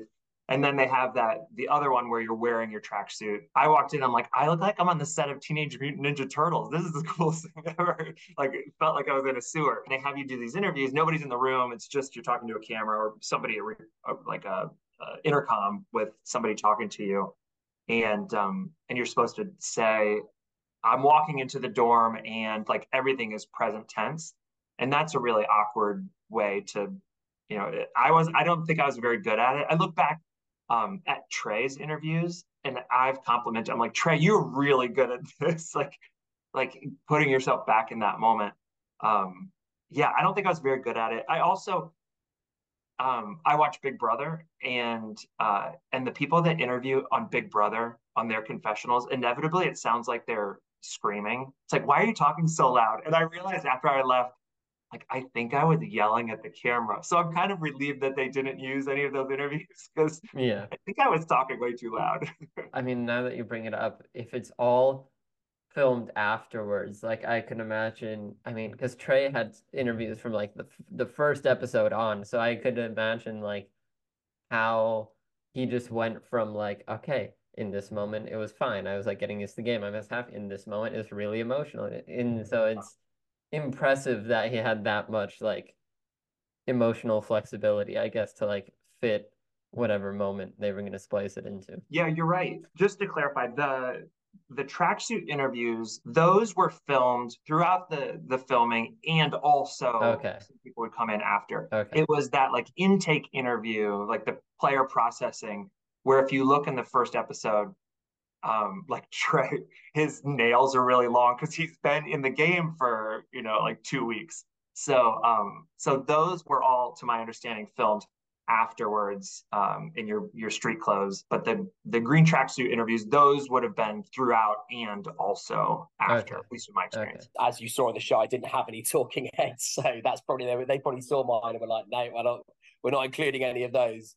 I think I had a voiceover or two voiceovers, and then obviously in the show after when they released information about the top nine, I had a I had a talking head moment, which was really nice. I really enjoyed that. But yeah, I found I found it quite hard. I mean, I did acting. I mean, what the worst thing is, is I did acting in college and stuff. And when they ask you to try and put yourself back in that moment and talk as if it was happening, I think I just got too emotional. I maybe play acted on it too much and it just wasn't necessary. I think a lot of the talking heads they did show, people were just being very logical in their explanations, and that's what they were showing. And I think I was trying to act it too much, and that's probably what they didn't like. They were tough, you know. It's you're in this room, you have to go back to the feelings and the emotions that you felt in the game, and that sometimes was three, four hours after the game had finished. It was tough to put yourself back in that in that scenario. I think the players that were shown doing it did an absolutely fantastic job. I did a couple and they were fine. I mean, what they did for me particularly is they bring me back and they try and talk to you and like, so who are you friends with? Who do you not like? And they're trying to get information out of you to get their storyline across. I wasn't willing to throw certain people under the bus like that, even if I wasn't friends with them. That's just not what I wanted to be portrayed as. I have a life outside the show. I do a lot of important things outside the show. And the last thing I need is my face running my mouth about someone else in particular that could look like me too. And that's not what I was trying to do. So yeah, I kind of shut a lot of that down, which cost certain cost me probably airtime but I'm fine with that. I went on the show to win the money. I didn't go on the show to get airtime or anything like that. It is what it is when it comes to that. But you know, it's it's interesting. I mean, I'm recap. I can re- I have a good memory, so I can remember things pretty vividly and what's going on. It's good that you have the you're figuring out what they're trying to do and you know what's coming and like Oh, trying yeah. to avoid anything that could make you look bad. Was there one challenge that you think was like the hardest that you had to do? the hardest test I think for everybody was red light, green light. Um, because you go in there, like I said, we knew it was going to be long, but not that long. Everybody will tell you that just to survive that game, you had to go to a place mentally that we we, we had never been before. You know, I can only compare it to like maybe somebody who was in a, you know, a, a POW or like in a really traumatic situation. But yeah, I mean, because you would be there stuck in this pose, like, okay, I got 30 minutes of this pose, and you would start swaying, you know, and then you, I mean, you just have to go to a different place. You'd focus on another player, you know, um, sing songs in your head, watch people pass it out in front of you. Um, but yeah, I mean, I still remember when we left, when the game was over, that game, they, they carted us all back to the hotel. And I remember sitting down in the bathtub and I was gonna take a shower, but I didn't. I was just laying there. I was like, what did I just do? I mean, I couldn't believe it. I mean, to this day, I was like, I don't know if I could do it again. I tried doing like a little standings thing. Didn't even last five minutes. I was like, man, how did I do seven and a half hours? It was just, it was the hardest thing. And it's funny because all the people that passed, we still have a bond to this day. We're in WhatsApp uh, chat room, and we all still talk regularly, literally every day. And we just formed this bond because we knew that we all went through something that most people would never get to experience. So it was pretty cool. I hear that a lot, whether it's reality show or just like scripted TV or movies, like the cast generally like gets along really well and like, you know, stays in touch after the fact. So it's great to hear that like it's not like you're making these friends and meeting people and then once you're off the show it's done. Like you get to keep these relationships going Yeah. forward so you still get something out of it. Well, there was obviously physically, mentally, and emotionally. The physical side was no question red light, green light. Red light, green light pushed me to a level I never even knew I, I, I can reach. Mentally, I would say battleships because so many people were depending on me. And emotionally, no question, uh, uh, metric mile marbles because I had to eliminate ba- my my white shadow. Yeah. So like, Yeah. I'm, I'm mad they didn't include that neither. So me, one eight three Jesse, the one um who eliminated people dash one four one with the um Jack in the Box. He um me and him we had an interesting dynamic because you have this big, strong six eight guy, and then you have this five seven white guy from Arkansas with the New Yorker. and Yeah. our our our dynamic was so interesting, and I, I'm a little I'm a little upset they didn't show that. everybody would talk about in there like, oh, what are you most excited or most nervous for? Like, what is your bane of your existence? And everybody said Dalgona. And I went around telling everybody in those dorms that, oh, Dalgona's easy. I'm gonna make it like it's gonna be so easy. It's like whatever. I'm a jeweler. This is fine. So I ended up putting an immense amount of pressure and stress and anxiety on myself because I just went and told 200 people that I'm going to kill this game, right? So going into Dalgona and I got circle, thank God. But I knew I was like, oh my God, if for some reason I get umbrella, because because again, everything was twisted. I was like, I don't know how they're gonna decide how everybody gets shapes and stuff. Yeah, that was a big aspect of the show that I liked because yeah. I was expecting Oh yeah, I I was honestly a skeptic of the show at first. I was like, yeah, they're gonna copy and paste Squid Game just like with real people, whatever. I watched the yeah. first episode. I was like, okay, this is pretty cool. I watched the second episode. I was like, oh, they're adding like some cool twists and things. By episode three, I was like emotionally invested. I was like, you got this on the edge of my seat, like ready to yell at my phone. So like they definitely did a good job, like adding a certain like uniqueness to the challenge rather than just being like a carbon copy of the show. Yeah, and then that's the thing is like a lot of us in there was like, oh, it's just gonna be Squid Games, right? But I was like, we all kind of knew because we couldn't murder each other that they would have to like incorporate ways so that people would do like dorm eliminations. So I was there for the phone. They didn't tell us anything. They literally just like brought this phone out, and we were all just like. okay what and what you guys didn't see is that phone rang four times and the first time hussein 198 answered it and he got his burger and that was the whole like hamburglar episode that happened which was hilarious um and then the second time it rang uh a guy got a pizza and then the third time it rained, my buddy actually answered it. He got donuts.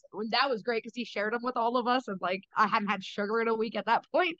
Um, yeah. and then the fourth time was the was the second time that you guys saw it, but everybody knew as soon as they brought that phone up, we were like, somebody's getting eliminated. Like, there's no way that they're gonna bring this in and it's gonna be like, oh, it's gonna ring and whatever, right? So mm-hmm. I really liked how Netflix thought of these interesting ways to come up with like dorm eliminations. Like watching the Jack in the Box episode, I thought was so intense. Like that is crazy that they did that. But again, in the sh- in the real show, they had the brawl night, so they had to make up for us being able to like test our yeah. morale like you yeah. said to and, so many people yeah and it's really interesting that the phone was went on that long maybe it's different from like the outside looking in but like if i'm there and it's been good three times in a row and it goes a fourth time i i start to have the feeling that everyone in the show did it's like no way is it four times in a row gonna be good what i had learned in there is that four in Korea is like a super unlucky number. So as soon as that okay. phone fourth time and Hussein ran over to get it, we were all like, "You are done, buddy." And they didn't show this. Like nobody liked him because he was kind of a misogynistic, racist douchebag. Oh. And uh, so when he got eliminated, all of us were like, Hallelujah. Answer that phone. And that's why like he ran around trying to like convince everybody and nobody listened to him because none of us trusted him. None of us trusted him. I guarantee you, if yeah. one of my buddies had that, he could have gotten like one of us to pick up the phone because we we liked him and trusted him and stuff. So so that's why that's why he got eliminated because he sucked. red light, green light was super intense, both physically and mentally. And then the choosing Dalgona shapes, it only took two minutes. I mean, definitely more stressful. I think it was the craziest two minutes of my life, just in that the the heightened stakes and personalities, unpredictable. You know, you, you don't know. Like I didn't, I don't know whether I'd really talked with any of those other three people that I was in that room with. So it's like you don't know what to expect out of other people. You are thrown into this crazy situation so I, I do think that that personally, that was my most challenging moment on the show. I'm going to say my hardest challenge was circle of trust i think only because i have minor claustrophobia right so i have a phobia of being blindfolded or if i'm in a really small space that i can't get out of i get very anxious. It's a weird thing, but I'm going to say circle of trust because of that. You know, you're blindfolded for 20, 10, 20 minutes at a time. And I just, I really didn't enjoy that aspect of it. I think if we weren't blindfolded and it was something else, I would have fared a lot better. I think obviously physically, the obvious is red light, green light was the most physically challenging game that we did. I think all of the dorm challenges were very, very brutal. I feel like they were very, all very, very intense. And there was no real warning as sometimes when we were going to do one of these, they just happened. That made those games even more brutal and intense because we were kind of blindsided for this challenge coming up and didn't know how to handle it. Obviously, there were some that we were given a little bit of notice as it as it was coming up. But yeah, some of them we were just blindsided with them, so it was very very intense. I mean, especially like from an audience point of view, I had no idea Circle of Trust, like each round took that long where you guys were blindfolded. What was going through your head during those 10 or 20 minutes each time that you were blindfolded? Try not to have a panic attack.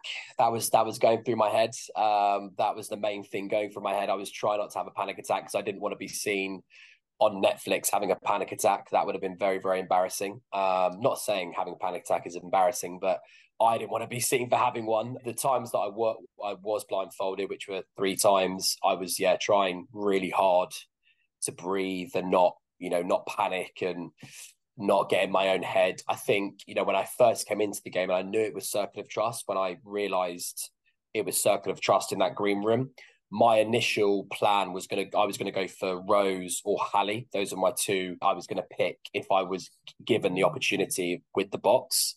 Um, and it was gonna be more Rose. I think Hallie was always a hindsight decision rather than an in the moment decision.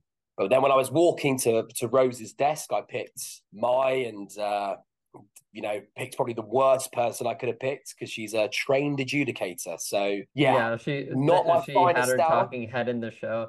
She was like, "I'm an Yeah. adjudicator. I read people for a living." I was like, "Oh, he's screwed." I was like, "That that's not Yeah, good. that- That's that- probably yeah, one, that- one of the worst options you could pick." Yeah, absolutely, absolutely. Because I was very panicky in the blindfold, I was kind of begging not to be picked, like really, like really begging not to be picked. I would have much rather had a present on my desk than be picked to give a present.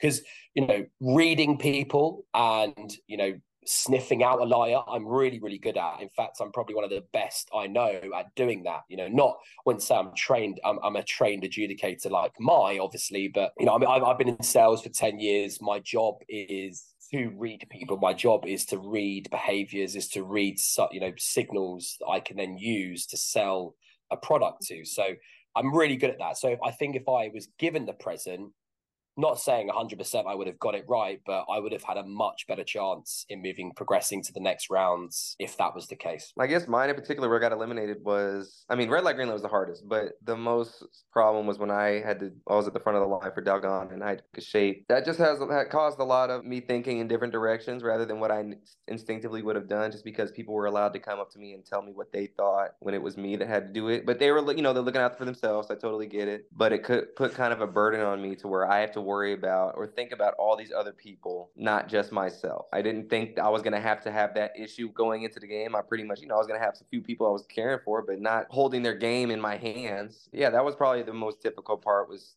negotiating with three other people in a span of two minutes to figure out something to do that wasn't a game and everyone coherently agreeing on it. And unless you're dealing with someone who's willing to submit, which no one in my group was, then it was going to be very difficult to kind of achieve that goal. Now that you faced your unfortunate elimination, how do you feel about your performance on the show? You know, I had a I feel great about it. I mean, there was so much that they didn't show um on there and I was I'm still proud of that. You know, um I had some embarrassing moments. I'm glad they didn't show those, but yeah, I'm feel I'm glad that they I wasn't a featured player, you know, by any means, but I you know, I watch the show and I'm stopping it every few seconds and say, "Oh, there I am. There I am." You know, and I I think I counted myself like 20 times where I'm shown, you know, just in the scene. So I'm real happy that I portrayed the way I was, and um, it was just an amazing experience overall. And I, I'm, you know, I'm happy with it. Yeah, I mean, I'm sure it's no easy job for them. I mean, they have 456 people. Like, obviously, unless they made it forever long, they couldn't feature everyone. I feel like they did a great job of giving everyone, you know, their little moments. I felt that I did uh, uh, well. I represented the people around me who I love like dearly with with pride, with honor. Um, I was tr- 100% true to myself. In that situation specifically, it's hard to, to continue to be yourself when everybody is trying to get a prize. And I know, I and I know Squid Game is an individual thing; only one person can win. But I was like, how many people can I help? How many people can I inspire? I don't know if you noticed after I got eliminated, you see all of them supporting each other, you know, pushing Yeah. each other, like, you got it, you got it. Like, come on, you, I love you, you got it. And throughout the whole show, I was consistent with that. That's all I wanted to do was inspire people, even though like it seemed like I became a martyr, you know. Yeah. and, and I'm just like I just wanted to truly inspire people to be them their best selves. That's great. And you mentioned it there. I think even after you left, I could see like the impact you had on people going forward, and they almost not not acted like you were still there, but kept that like bond going and kept that support for everyone. When I was in there, I had a lot of like life things happen. I realized a lot about myself and my life and things that I needed to change. So I actually stressed a lot about what Netflix could have potentially included that I had said about people that I live with, like in Canada and stuff, or people in the dorms. Now that the show's out, I am so happy that I got minimal screen time. I have like two lines of dialogue and like my elimination, which I knew they were going to air because I literally, as soon as I walked into the battleship set uh, or warship set, I immediately started crying because I was like, we went into that thinking that it was either an all for one or one for all. Like either we were all going to go back to the dorms that night or we were all going to get eliminated and go to the pub that night. So either way, I was like, I don't care what the outcome is. I'm just with my homies and I'm happy to be with my homies. And then I found out it was Battleship and I saw how it was set up and I was like, they're this is they're gonna split us all up. Like yeah. this is it. Like, and that's what I had a really hard time grasping with was I might not see these people anymore. I might go home or I might stay and my friends might go home. I knew the crying was going to be included and I was kind of okay with it because uh, again, low standards. I don't care. Show me rubbing condoms on my face. Show me bawling in a fake boat. I don't care. Um, but I am happy they didn't include some of the stuff I said about things and situations that were happening at my life back at home because I really was worried that I would there'd be repercussions from that. So so I, it was good. They did good. Oh, yeah. I was low key nervous for the last like 10 months from the time we shot to the time that the show aired. How's that moment going to come across? I knew that, like, I came home and I told my family, like, there's, I cannot imagine an edit where you will not see me on the show. Like it's just like they can't yeah. edit around this. Looking back, I was like, do I remember the way it really happened? We have to choose these shapes um, for our entire line. So like 49, 50 people behind us. And we have two minutes to do so. In on set, they told us no playing a game to decide. So everyone online that I've seen is like, why didn't they do rock, paper, scissors? That would have been really easy. Yes, we should have, but we couldn't, we couldn't do that. So we, we negotiated for like 45 seconds that they don't show. My rationale was we didn't know what we were lining up for when we lined up one, two, three, four. So the fairest way would be line one takes shape one, line two takes shape two, etc. Which is eventually how they ended up doing it, the, the group after me. We then race, the guy who called go, he was already running. Like my recollection was he already was running when he said go. And you hear me a little bit like, wait, that's not fair. Three, two, one, go. Oh, wait, that doesn't uh, but then there was no kind of going back on that. So he got star, then DeAndre got uh, triangle. I tried to debate a little bit, like, hey, this wasn't fair, and realized, well, th- there's no time to do that. So I eventually I go to Star, and then DeAndre and Laverne are on the same. They're both on Triangle. DeAndre starts. He comes over to Star, and then the three of them decide that I should continue to move down over to Umbrella. And even when we got off, when we all got eliminated, they continued to say, "Why didn't you move down?" Like they all blamed me in that moment. I don't know whether in in seeing it and and in retrospect they still feel that way, but it made me second guess myself thought, okay, I know I didn't win the race, but I was the first one to touch star. So at minimum, I should be able to keep star. It should be whoever came in last, which turns out to be Laverne. That person should have taken umbrella in my mind. If we were going along with the game, yeah. like the, the rules of what we had set. But there's just no time to even kind of process rationally. So by the time there were three people yelling at me and one of which was like getting in my face. I just kind of dug my heels in and in retrospect was that the right thing to do? I don't i don't know because yes we all got out so you can either have a shot at umbrella or you're all out. I'm pleased with how I was to get back to your question. I'm pleased with how it came across because I have gotten compliments from friends and from people that I don't know, like, hey, way to stand your ground. I don't know if standing my ground is the right thing to do there, but it just for me, if I have people in my face telling me what to do, oh, screw you. I'm not going to do that thing. Yeah, Whatever yeah. you want me to do. No, it's not yeah, my it's choice. the whole thing of like, right? I understand that it's high stakes, but if you just take a minute, calm down, and ask, like, nicely, that's a better chance of it happening than you like stepping forward and like trying to get what you want. It's just crazy how human minds work and and I think their recollection of the the chain of events or just expectations everything was just kind of thrown out the window because it's just such a crazy high stakes moment starting with 456 people and and almost 200 people in the dorm the showrunners they had the luxury of putting people in almost impossible situation like there was no scenario the first set of four people were going to agree i think very little chance that the second set Like I'm kind of even surprised. I thought it maybe would have gone even further than the third set, but they could stand to get people out, Well, you know? yeah, yeah, they definitely had the people to do it. And I feel like it's definitely interesting that they took more or less the same games or ideas from the original Squid Game, but like found ways to innovate or to like make it higher stakes and rely more on like interpersonal relationships or just like dynamics. Yeah, I liked how much freedom they gave to for the players to decide how they were going to tackle it. Like Glass Bridge, when Roland says we should each take like one chance, like one 50-50 shot and share it so it's so it's even. Or the dice game eventually. Like there was enough Yeah. latitude to allow the players to decide how they wanted to play the game, which I thought was neat. It definitely makes sense that they set some parameters because I could Yeah. imagine you have over 200 people, like someone's going to find like a pretty smart way to like fairly decide basically anything that comes up. For Glass Bridge, now that you say it, I'm sure they brought this up. People make their shot and like land and then wait to see whether they fall through or not. I think it was in TJ's interview that he was talking about like jumping across like roofs. And I know someone who else who had watched the show and the thought came up of like, well, why don't you just like quickly jump like glass to glass and just get across the entire thing? And I'm like, I'm sure, I'm sure they brought that up in production that you can't just like sprint across the entire bridge. Yes, yeah, yeah. Certain rules. I'm very proud, as I said, I'm very proud for how far I got. I mean, very, very proud. And I, I feel like I achieved a lot in there.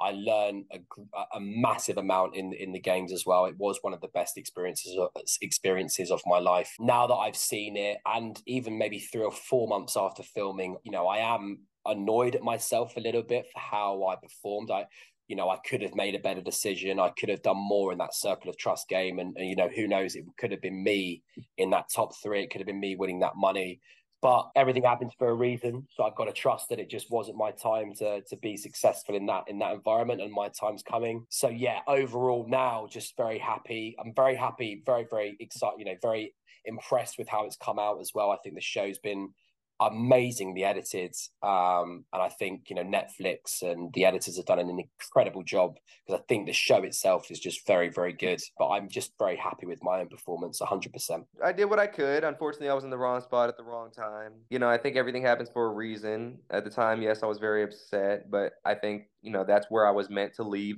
and exit the game. That was just kind of like my destiny to an extent, unless I was willing to, you know, completely sacrifice everything and go to the umbrella. Which I wasn't willing to do at that point in time. But uh, yeah, no, it- it's fine. I mean, I've talked to a lot of people in the umbrella line since, and they all say the same thing. They're like, oh, when you were up there, I knew for a fact you weren't going to pick Umbrella. And them saying that is like a double edged sword. It's like, I appreciate you guys thinking so highly of me and having that much confidence in me, knowing that I'm going to stand up for y'all and all of us to take care of business. But at the same time, it kind of, you know, it's, it hurt. It's a thorn because you get eliminated in that sense. If no one else picks Umbrella per se, you know, I stand on my decision. Like I said, I'm happy. I'm, I'm fine with it. If that means I got cut at that time, I got cut at that time. I stood on my ground, and the only thing I can hope for is the respect of others that they understand what position I was in. War games. Warships. Like Yeah. it just felt like it was it was chance. It was just pure chance. It wasn't skill, you know. And the other Yeah. two things was definitely um with skill. You know, you had to be mentally ready. But that war game, you know, and it's a game. It's a game. You know, you just have to accept it because if it had been tug of war, I'd have been I'd been trying to get in with the boys, you know. I'd have been playing the, the card of the old lady wanting to get help, you know, playing that card, which I was doing. If you got a chance to like go back and change anything about the way you played, do you think you would? Oh yeah, definitely would. And it sounds funny. The one thing I would change would be my eating habits going into the game, because that was such a huge factor for everybody. I mean, I wish they would have showed it on the show more. All everybody talked about was food. I mean, everybody was starving there, and I, cause like I said, I was prepping by you know exercising a lot. I'm eating a lot of you know rice and, and chicken and things of that nature and turkey balls and um man, I got there and it was it was like immediately stopped. You know, the moment we got to the hotel, our portion sizes were like really, really small. And I was like, oh my God. And so I'd be in the hotel hungry. We were always hungry, you know. Um, that was the one thing that was the biggest shock. And but by the time I got to my last challenge, the marbles, I was just famished. That day, I was just, I was like, I just want to go home. I want to eat. Well, we get caught wind that when you're done, when you're eliminated, you get to go back to the hotel and you can have whatever you want. And we, everybody knew what we wanted. And the thing was the Wagyu burger with with chips. And That's all I was thinking about when I was playing that game. I was like, I want a Wagyu burger with cheese on it and some chips. That's all I wanted. and so, I mean, I, I, I was, you know, not taking anything, anything away from Chad because he, I love Chad. Chad's a great guy. The guy I went went out against, but I was just famished and I just wanted to get the hell out of there. No, no, because I was me. You know, Yeah. 100% me. Yeah, I mean, awesome. I feel like a lot of people face that like on one hand, I want a better chance at winning, but like also I don't want to change who I am for the show. Like I want me to be winning it. I don't want like some facade that I'm putting up to win it. So Mm. I think it's great that you were you put an emphasis on staying yourself. now that it's come out and stuff and I see all the MIPs from the people that like made it further and stuff and I'm like, oh my god, you were actually like all of those people I thought were super nice, but then hearing them be like, oh no, I would eliminate these people if I have to. I was like, excuse me, like like so part of me is like I think I was just really naive and also like I just I'm so I think the best of people all the time because I'm just a positive person and stuff. So I thought everybody was giving me face value and part of me was like I should have been more cutthroat like that and maybe I would have made it a little bit further or whatever if I wasn't so invested in the friendships and the relationships and stuff. But also the I've been saying this since it came out. The real Squid Game was the friendships made along the way because I still talk to all of my, my I call them my squidlings. Um, since since we got out, like the moment we got out, we created a group chat, and it has been just going off since. I went and visited them in August, and now that's the thing is I've gained friendships from people around the world that I could go visit and bug and hang out with and and that's and that's something that nobody can take from us is that we all did this crazy thing together and we all trauma bonded and now i have like 456 friends from around the world that uh, that is great Hundred percent, million percent, yeah, a million percent. I would have picked, I would have picked Hallie. I, I, in hindsight, if I had the option again, I would have picked Hallie. I think I could have got away with Hallie. I think I got because we were, you know, I love Hallie to pieces. We were really good friends in the show for again, like Roland, the duration of our time there, our, our time filming there, we were really good friends, and I think even with my guilty ticks and my guilty look, I probably she was the only person I think I could have got away with it. And also, I would have made fantastic TV as well. Yeah, that that's the main thing. so Forget about the uh, four point five six million dollars. We're here to make good TV. every player that's there, even if they don't win, they're a part of what I'm sure will probably end up being one of the, if not the biggest reality show that Netflix has done. Um, Absolutely. just like the just the whole selling point of like, all right, Squid Game was our largest show, let's make it a reality show. Like that's probably gonna inherently lead to it being like a massive reality show that they have. No, I think you know I talked to a bunch of people. I made I made a bunch of connections in there. If I could change anything, sure, I would pick Umbrella. Like now, I would say yeah, I'd pick Umbrella because I've seen all the things that come with picking Umbrella. I think I would have completed it too. By the way, yes, looking back, sure, I would have picked it. At the time, though, in the moment, I would not have picked it. So if that makes any sense, um, Yeah. but In um, in the moment you wanted to stay true to who you are, but yes, yes. after the fact, you see like, okay, obviously I probably should have done that in order to continue. Yeah, I should have in hindsight, which is impossible to know. Sure, I should have picked it for for many reasons. At the moment, I was not picking it. Period. But uh, I think besides that, the only thing that I might have changed was talking to some people who I knew were very smart. I was close with Mai. She was two eight seven. I'm two eight eight. I talked with her a lot when we were waiting because we were line line friends and whatnot, line neighbors. But just really saying like talking more game, I guess you could say, because I wasn't trying to talk too much game early on because I thought that was a little suspect. Like, okay, you're talking game a lot. Like, what's going on? But if I did that, I feel like somebody would have been like giving me an insight, like, hey, don't get in line four because it's bad luck in Korean, or maybe get in the middle because we don't know what's happening. But I didn't talk game enough to where I was hearing those things. So that's the only thing. If I were to ever happen to do something like that again, I would talk a lot more game because I was just trying to get to know people. I didn't want to intimidate people or Yeah. try and make them think I was plotting. So I just wanted to be myself and talk about things that didn't revolve the game, which was great as well. But I would talk a lot more game. The thing is, though, they've asked me to do it again, as you do, um, which I'll do again. I'll, I'll apply. Whether I get in or not is another thing. It's that comradeship. If you have to try it if you have got a chance, if you ever want to. It's that feeling of accomplishment of getting to each step. You know, like living in dorms. Yeah. Like people with you don't know. Like you've got 197 people in that dorm, and the rest are dead. They're all dead as far as you're concerned. You get to make alliances. You get to know people, the real people, without the makeup, without money, without anything. You're just on the same level. Nobody's any better, and and I love that. Everybody's just normal, and it was great. That feeling of I don't know. It's you have to try, and I will. I will I'll, I'll apply again. I'll apply again, whether I get in again. But this time, I won't be the same. I'll play it differently. I will be loud and I will be me. You know, I'll be fun. I mean, I love it. I was still doing that, but I'll be playing to win. Through your whole experience, do you have like one event or one part of it that you think was your favorite part about being on the show? Oh yeah, walking the steps. That I loved walking the steps. You know, it was just so cool to see on TV. But yeah, to see it, you know, fully built out, you know, and we're all and you know, it's, it's that vivid in real life I mean, I loved it. I mean, that's the one thing I loved the most. I was, they had us do it a few times, and I just kept wanting to walk the steps. It was just so cool to me. I don't know why. I just love the steps. I just love them. I mean, it is a great like set and set design. Like it looks really cool, especially when you have the people like actively walking up the steps. It looks like this cool, I don't know, like moving image. Something they didn't show. The whole dorms had a talent show. It was crazy seeing people from all different aspects of life, different parts of the world with their different talents. You know, one guy was breakdancing. He was, he was like, oh snap! Like, I you look at him and you you like, no, you can't break dance. But he's spinning on his head and, and doing all this stuff, backflipping. And then there's this one lady that was super, super, super quiet. She sang a song, and we was like, where the hell was this? And and, and she blew us away. And then um, what was it? It was another one the guy, uh, some uh, I forget his name. I swear I forget his name. Um, he did a magic trick, and it blew me away because I'm like, "There's you can't have anything here. How are you pulling that? Where are you pulling that from?"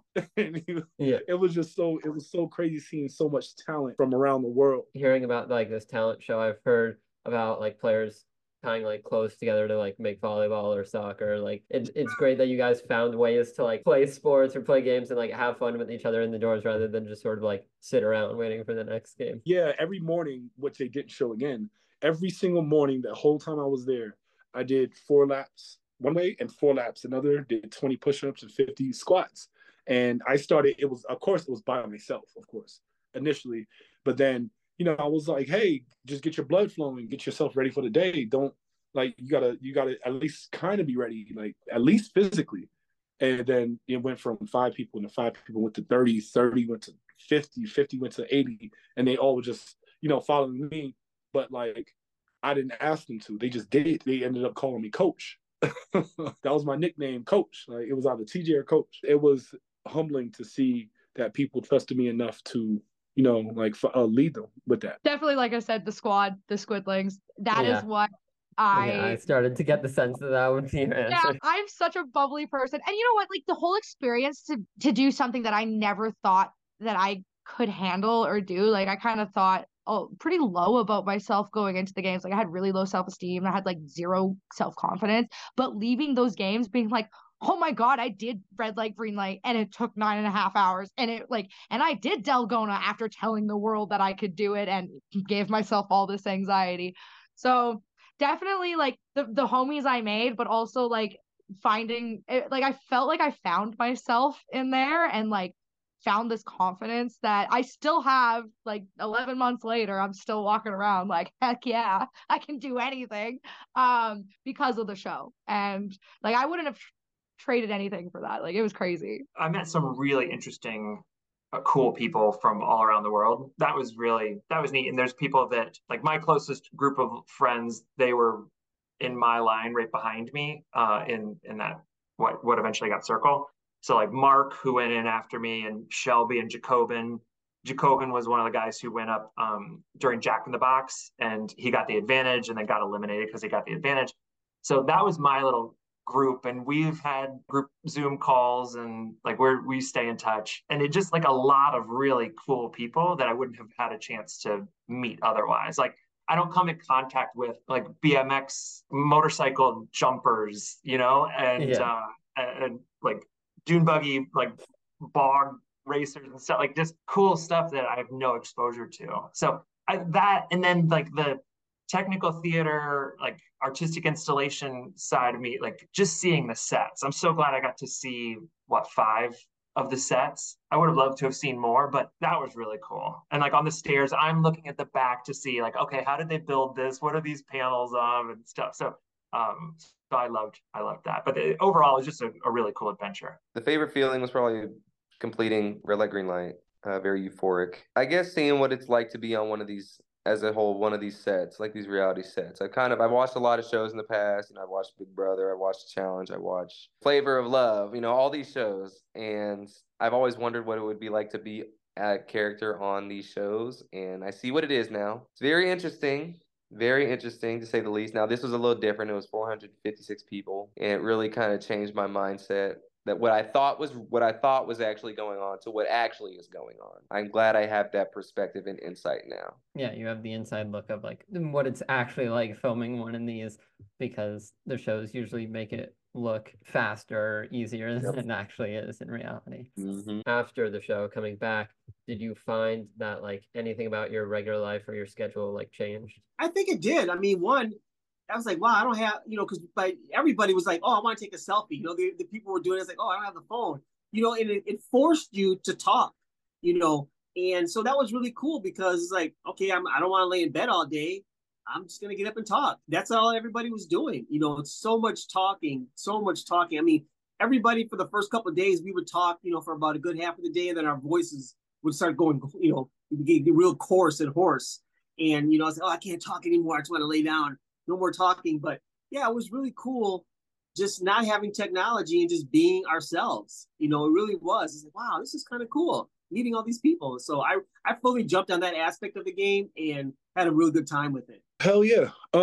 Um I went in 255 pounds. I came out 221. I lost a lot of weight very quickly. When I got home, we, my wife, my uh, Sam, and our kids, they took me to Chili's. They put the plate in front of me, and I literally just cried over the plate.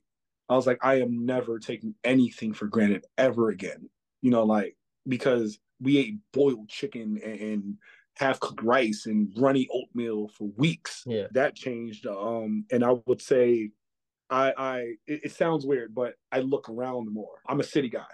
So nature, ah, you know, yeah. So like I actually look at the the sunsets now, I take pictures now. You know, like I appreciate the smallest, tiniest things. Like I look at the foliage, I look at you know, I play I play video games with my kids now, you know, just like because like I, I was so just a um online player for so long. And and now, you know, i'm like I got a second controller, like, hey kids, like let's play some Mortal Kombat. Or, or, or you know, let's play some uh, um, we'll switch turns with Gran Turismo. I'm a lot more uh, um caring also.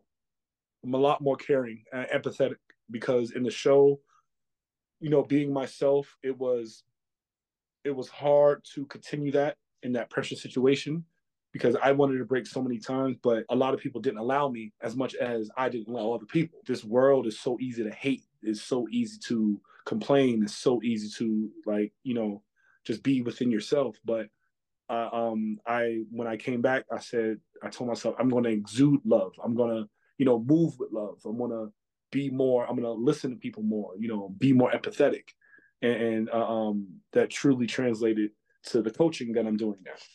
I'm sure with everything you went through on the show, you have plenty of like lessons and thoughts that you want to share with your team and like things that you're instilling in them. Yes.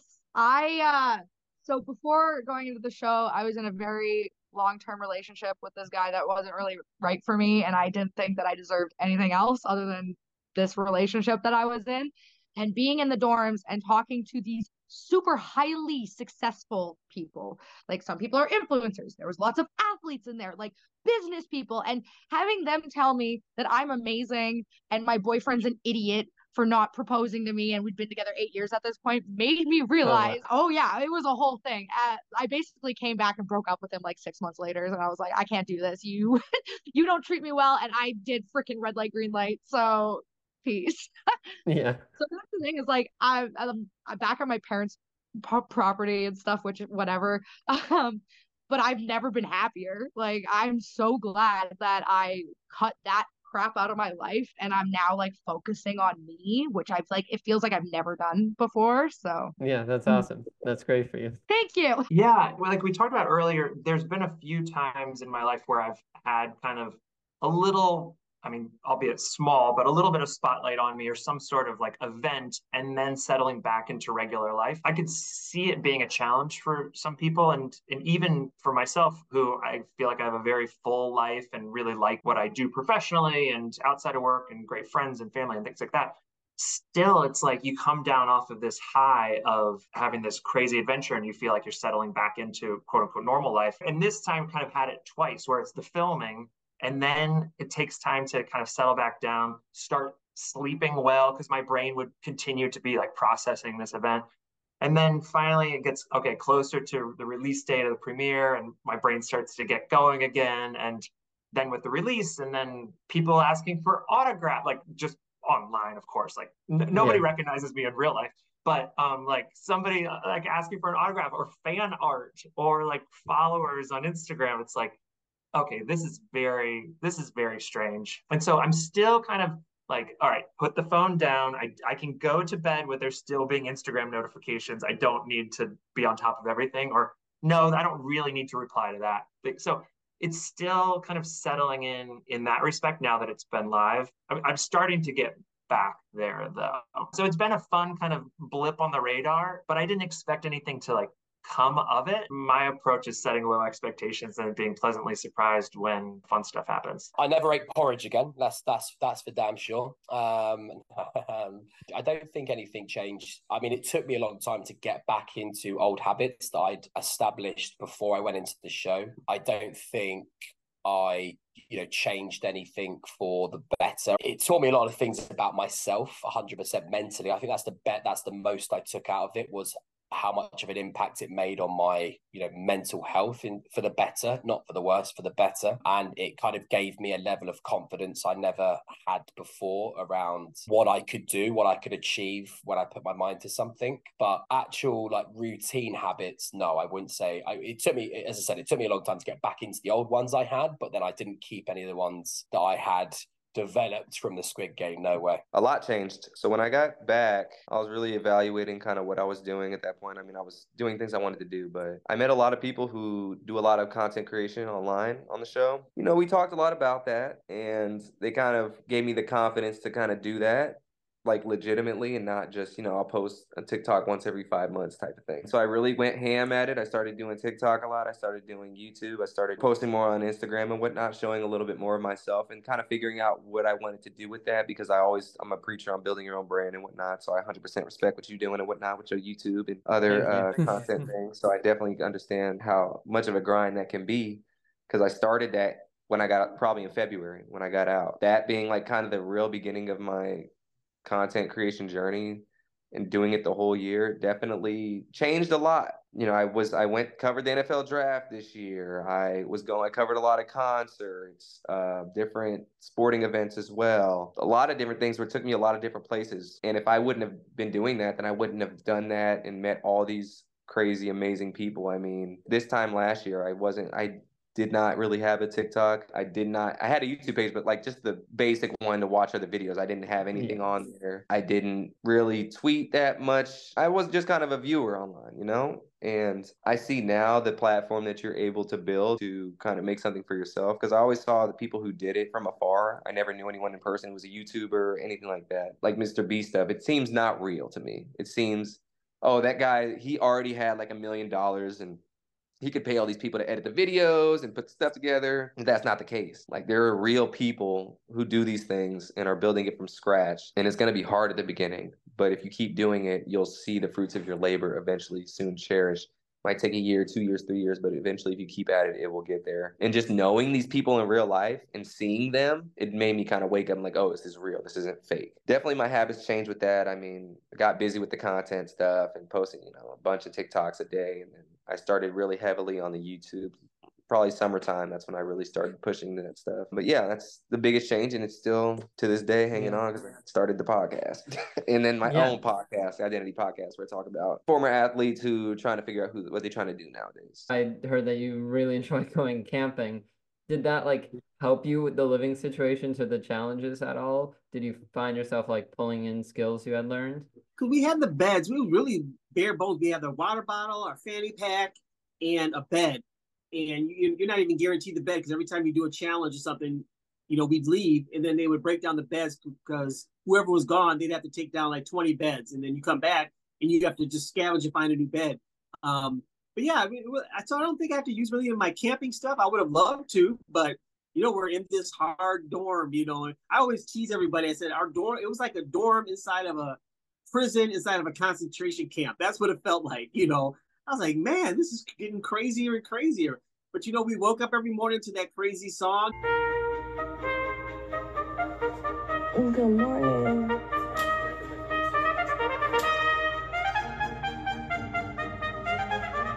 You know, we were glad to hear it, but it was like, okay, here we go, another crazy day. So, you know, we just made do and survived. I also read that you like writing songs, like for fun. Do you think you'll write a song about your experience on the show? You know, that's a good question. I started out doing poetry, eventually went into rap, did that for a lot of years, and now I'm like doing like country and like I don't know, like just like pops kind of stuff. And I'm trying to think of a way to incorporate it because I have some good ideas. I just don't know if I should do like a country rap kind of blend. You know, I call it crap music. You know, but I don't know. I'm I'm trying to think. I have some good ideas that I'm trying to incorporate, and I think I might do it though. I might.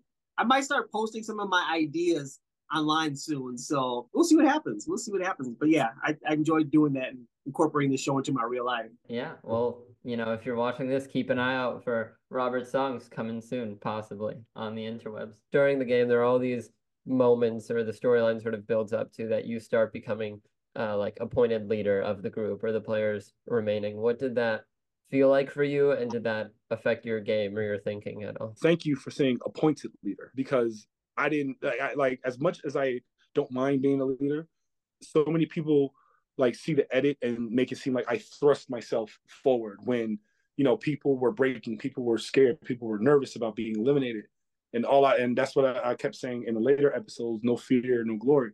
If you have fear, you can't achieve glory. And, and it wasn't that wasn't no arrogant or, or just you know anything like that. I, it's just me being an athlete and me being somebody who played professional sports for so long, you know. Yeah. And I'm but um being pushed being thrust in that spotlight you know it was just it was something that uh, um you know i took with pride because you know people maybe may say malicious stuff behind my back but they never said it to my face. You know if you're going to appoint me leader that's why i asked. Again i said you like i would like 100% trust if you want me as leader. Because when there's a mutiny and it's like 90% is like yeah. the negativity spreads quickly especially in a place like the dorms. With your experience playing basketball did that help you like get into that leadership role or like were you taking bits and pieces from your experience to help you in the game? Definitely my athletic experience. There's so many times in my career where I just put my head down and I, I said, I'll drag you to the finish line. If you trust me enough to follow me, follow me. Like fall in line. And and, and I'll help us get us through in that same sentence I know I can't do it just by myself. I do need the hands of my teammates on my back, you know, just to push me forward. There's some people that push you forward to get behind you. You know, I just took it with a grain of salt. When Glass Bridge came along, you were first in line. As you jumped, did you like feel like you made the right choice or how soon after landing did the platform like fall out as you clearly seen the show like i just closed my eyes and jumped i didn't think because if i would have if i would have really like stayed there and think really heavy i would have been there for 20 minutes yeah. Yeah. You have taken up the whole time. Yeah. And so uh, um, I just jumped. You know, I felt like I made the right choice. And, you know, I believe that I have uh, faith in fate. And when I jumped, when I landed, it was literally like five seconds.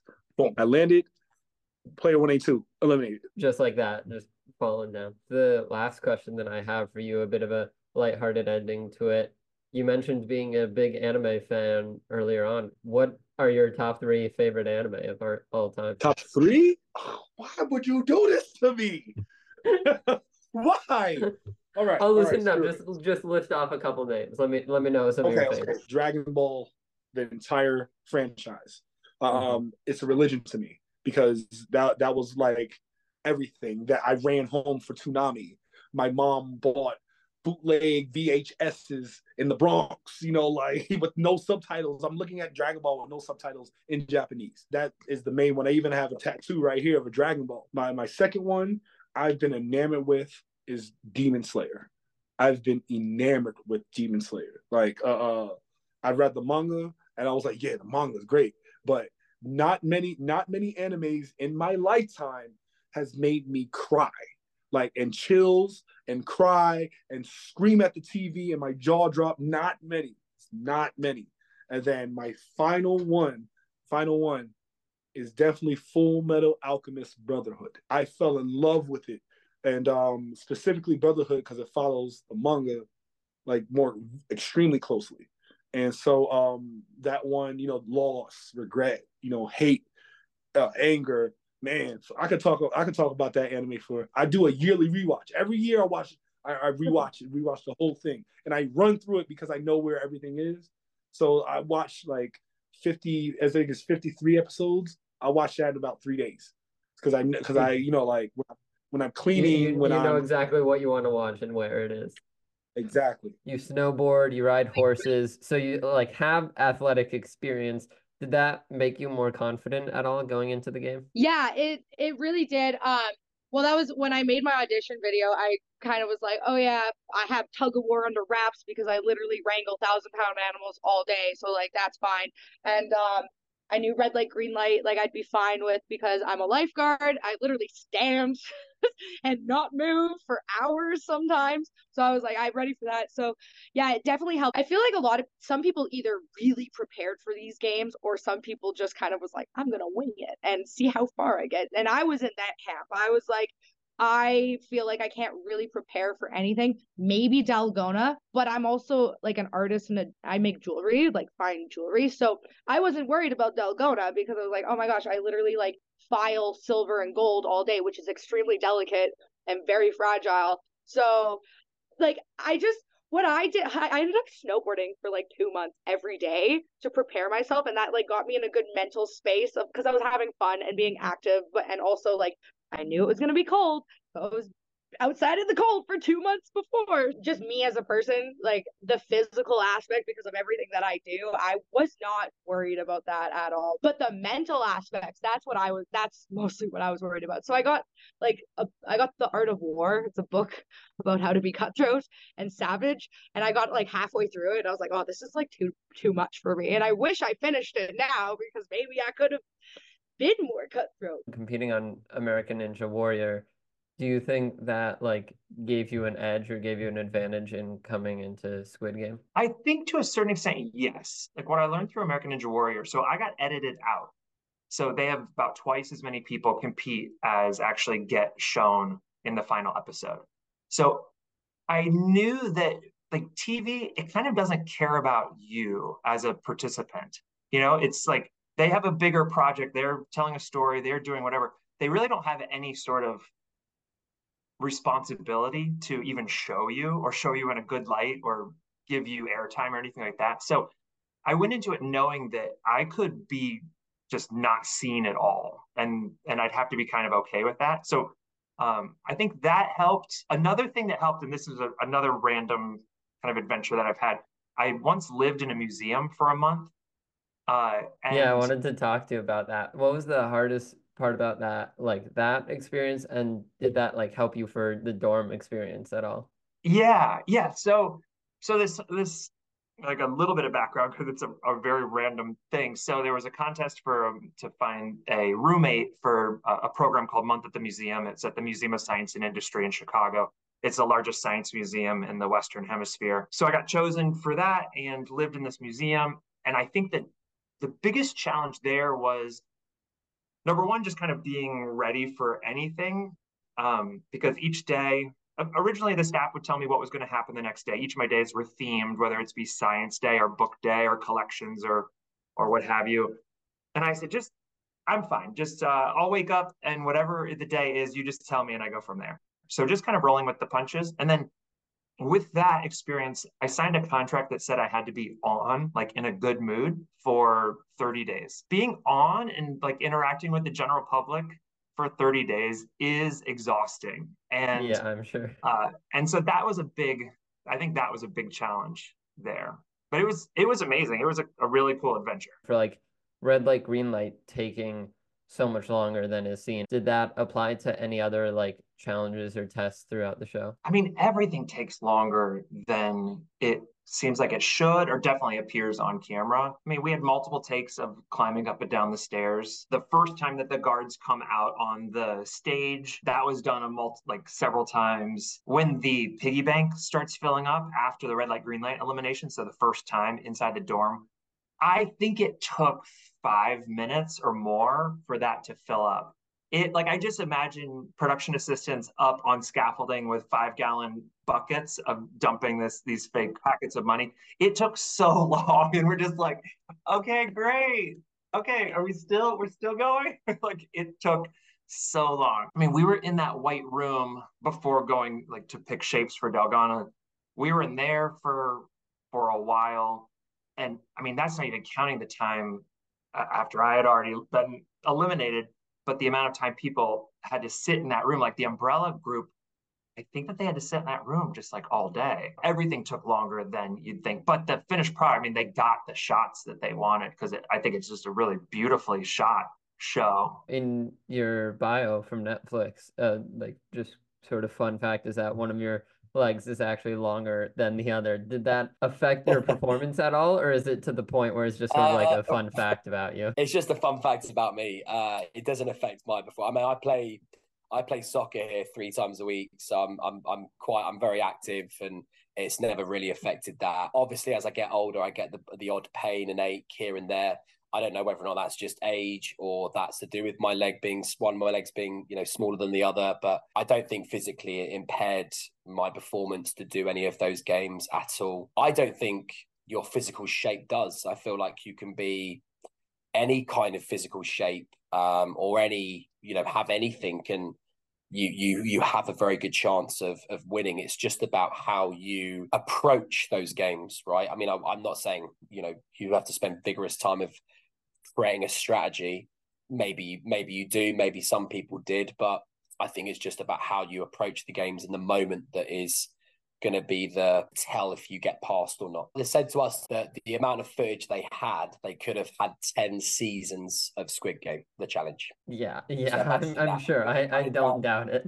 yeah, they cut down 10 seasons of worth of footage down to one 10 season of 10 episodes. So yeah, I, I, appreciate. I mean, look, I, I, I wasn't. I mean, I had I had I had a good amount of screen time. I think in those last three episodes, you know, seven, eight, nine, and I'm very happy with the amount I got. You know, I understand why they didn't, you know, it feature all of the footage that they had of me and like the talking heads and stuff. But just to be a part of something, uh, you know, a project in this scale and this size is is is good enough for a lot of people, including myself. You have the Identities podcast, but then now you've also been doing like the aftermath, bringing on different players from Squid Game, the challenge. What has that been like? And both that and your other podcast, where can people find them? So you can find my podcast on YouTube only. I'm not putting it on Spotify or anything else. Squid Game podcast is ending soon, but there will be a new one starting in January when that show, The Greed, I forget the name. It's like uh the new Netflix show, Heart of Greed or something of Greed, that is a Netflix reality show based on people like they have all this money and they eliminate people slowly so they could keep more of a portion of the money. The people who's left get to keep the money. I did not get the whole thing, but I just saw a preview of it and I was like, oh, that'd be cool to cover because I was thinking like people like, oh, you do such a good job in the podcast. What are you doing next? I was like, I don't know except for my own identity podcast and identity podcast. I just explained what that was, but um, I've only able to do one episode so far, and that was my friend Clayton Echard. That was The Bachelor a couple years ago, so check that one out. But I have more episodes coming on because I play college football with him. But I got more episodes coming on soon. I just had to pause that for the Squid Game stuff. But yeah, no, it's definitely good. I think I'm gonna keep doing it. Maybe not at this clip rate that I've been doing Squid Games. The Squid Game's been a little. It's been like yeah. I, I saw your seven, output with that. I was like, Dang, he's going for it.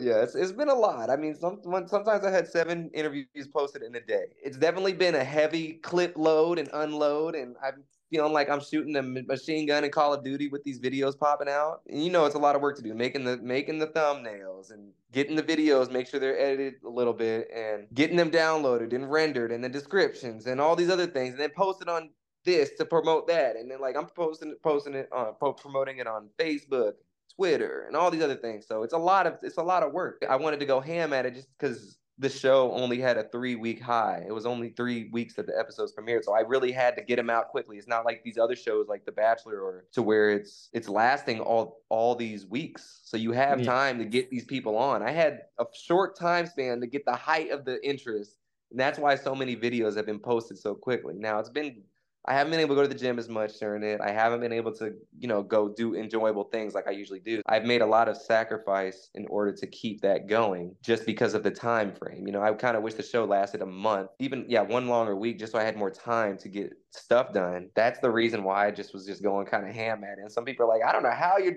doing that." I was like, "Look, I don't know either. I have not got a good night's sleep in a while." So I'm looking forward to this weekend when I am 98% done. There's a couple I'm gonna have to wait on, but Yeah, awesome. Thank you so much for coming on. It was great, like hearing you talk about your experiences. I greatly appreciate the opportunity here to be on this podcast with you. And, and as said, uh, we, we really appreciate you guys doing this for us and watching the show. We really love it. Thank you for having me. It's been a, has been a privilege, and I'm I'm humbly honored by your invite. Yeah, thank you. Thanks for having me. I I love love anytime anybody wants to talk to me about Squid Games, I'm like, yes. And it's so nice that it's out now because like I swear to God, my family, which was the only ones that knew, are like we're getting very annoyed because all I would talk about is Squid Games. No worries. I really appreciate it. Thank you so much for having me. It's uh it's, yeah, a good opportunity to speak with you. And yeah, I really appreciate the questions. They were very good. So thank you. thank you, my man. I appreciate you having me. All right. Peace and blessings. Thank you so much for the interview, and I'm glad we got together. So thank you so much, and good luck with your your business. And hopefully, this is a huge thing for you.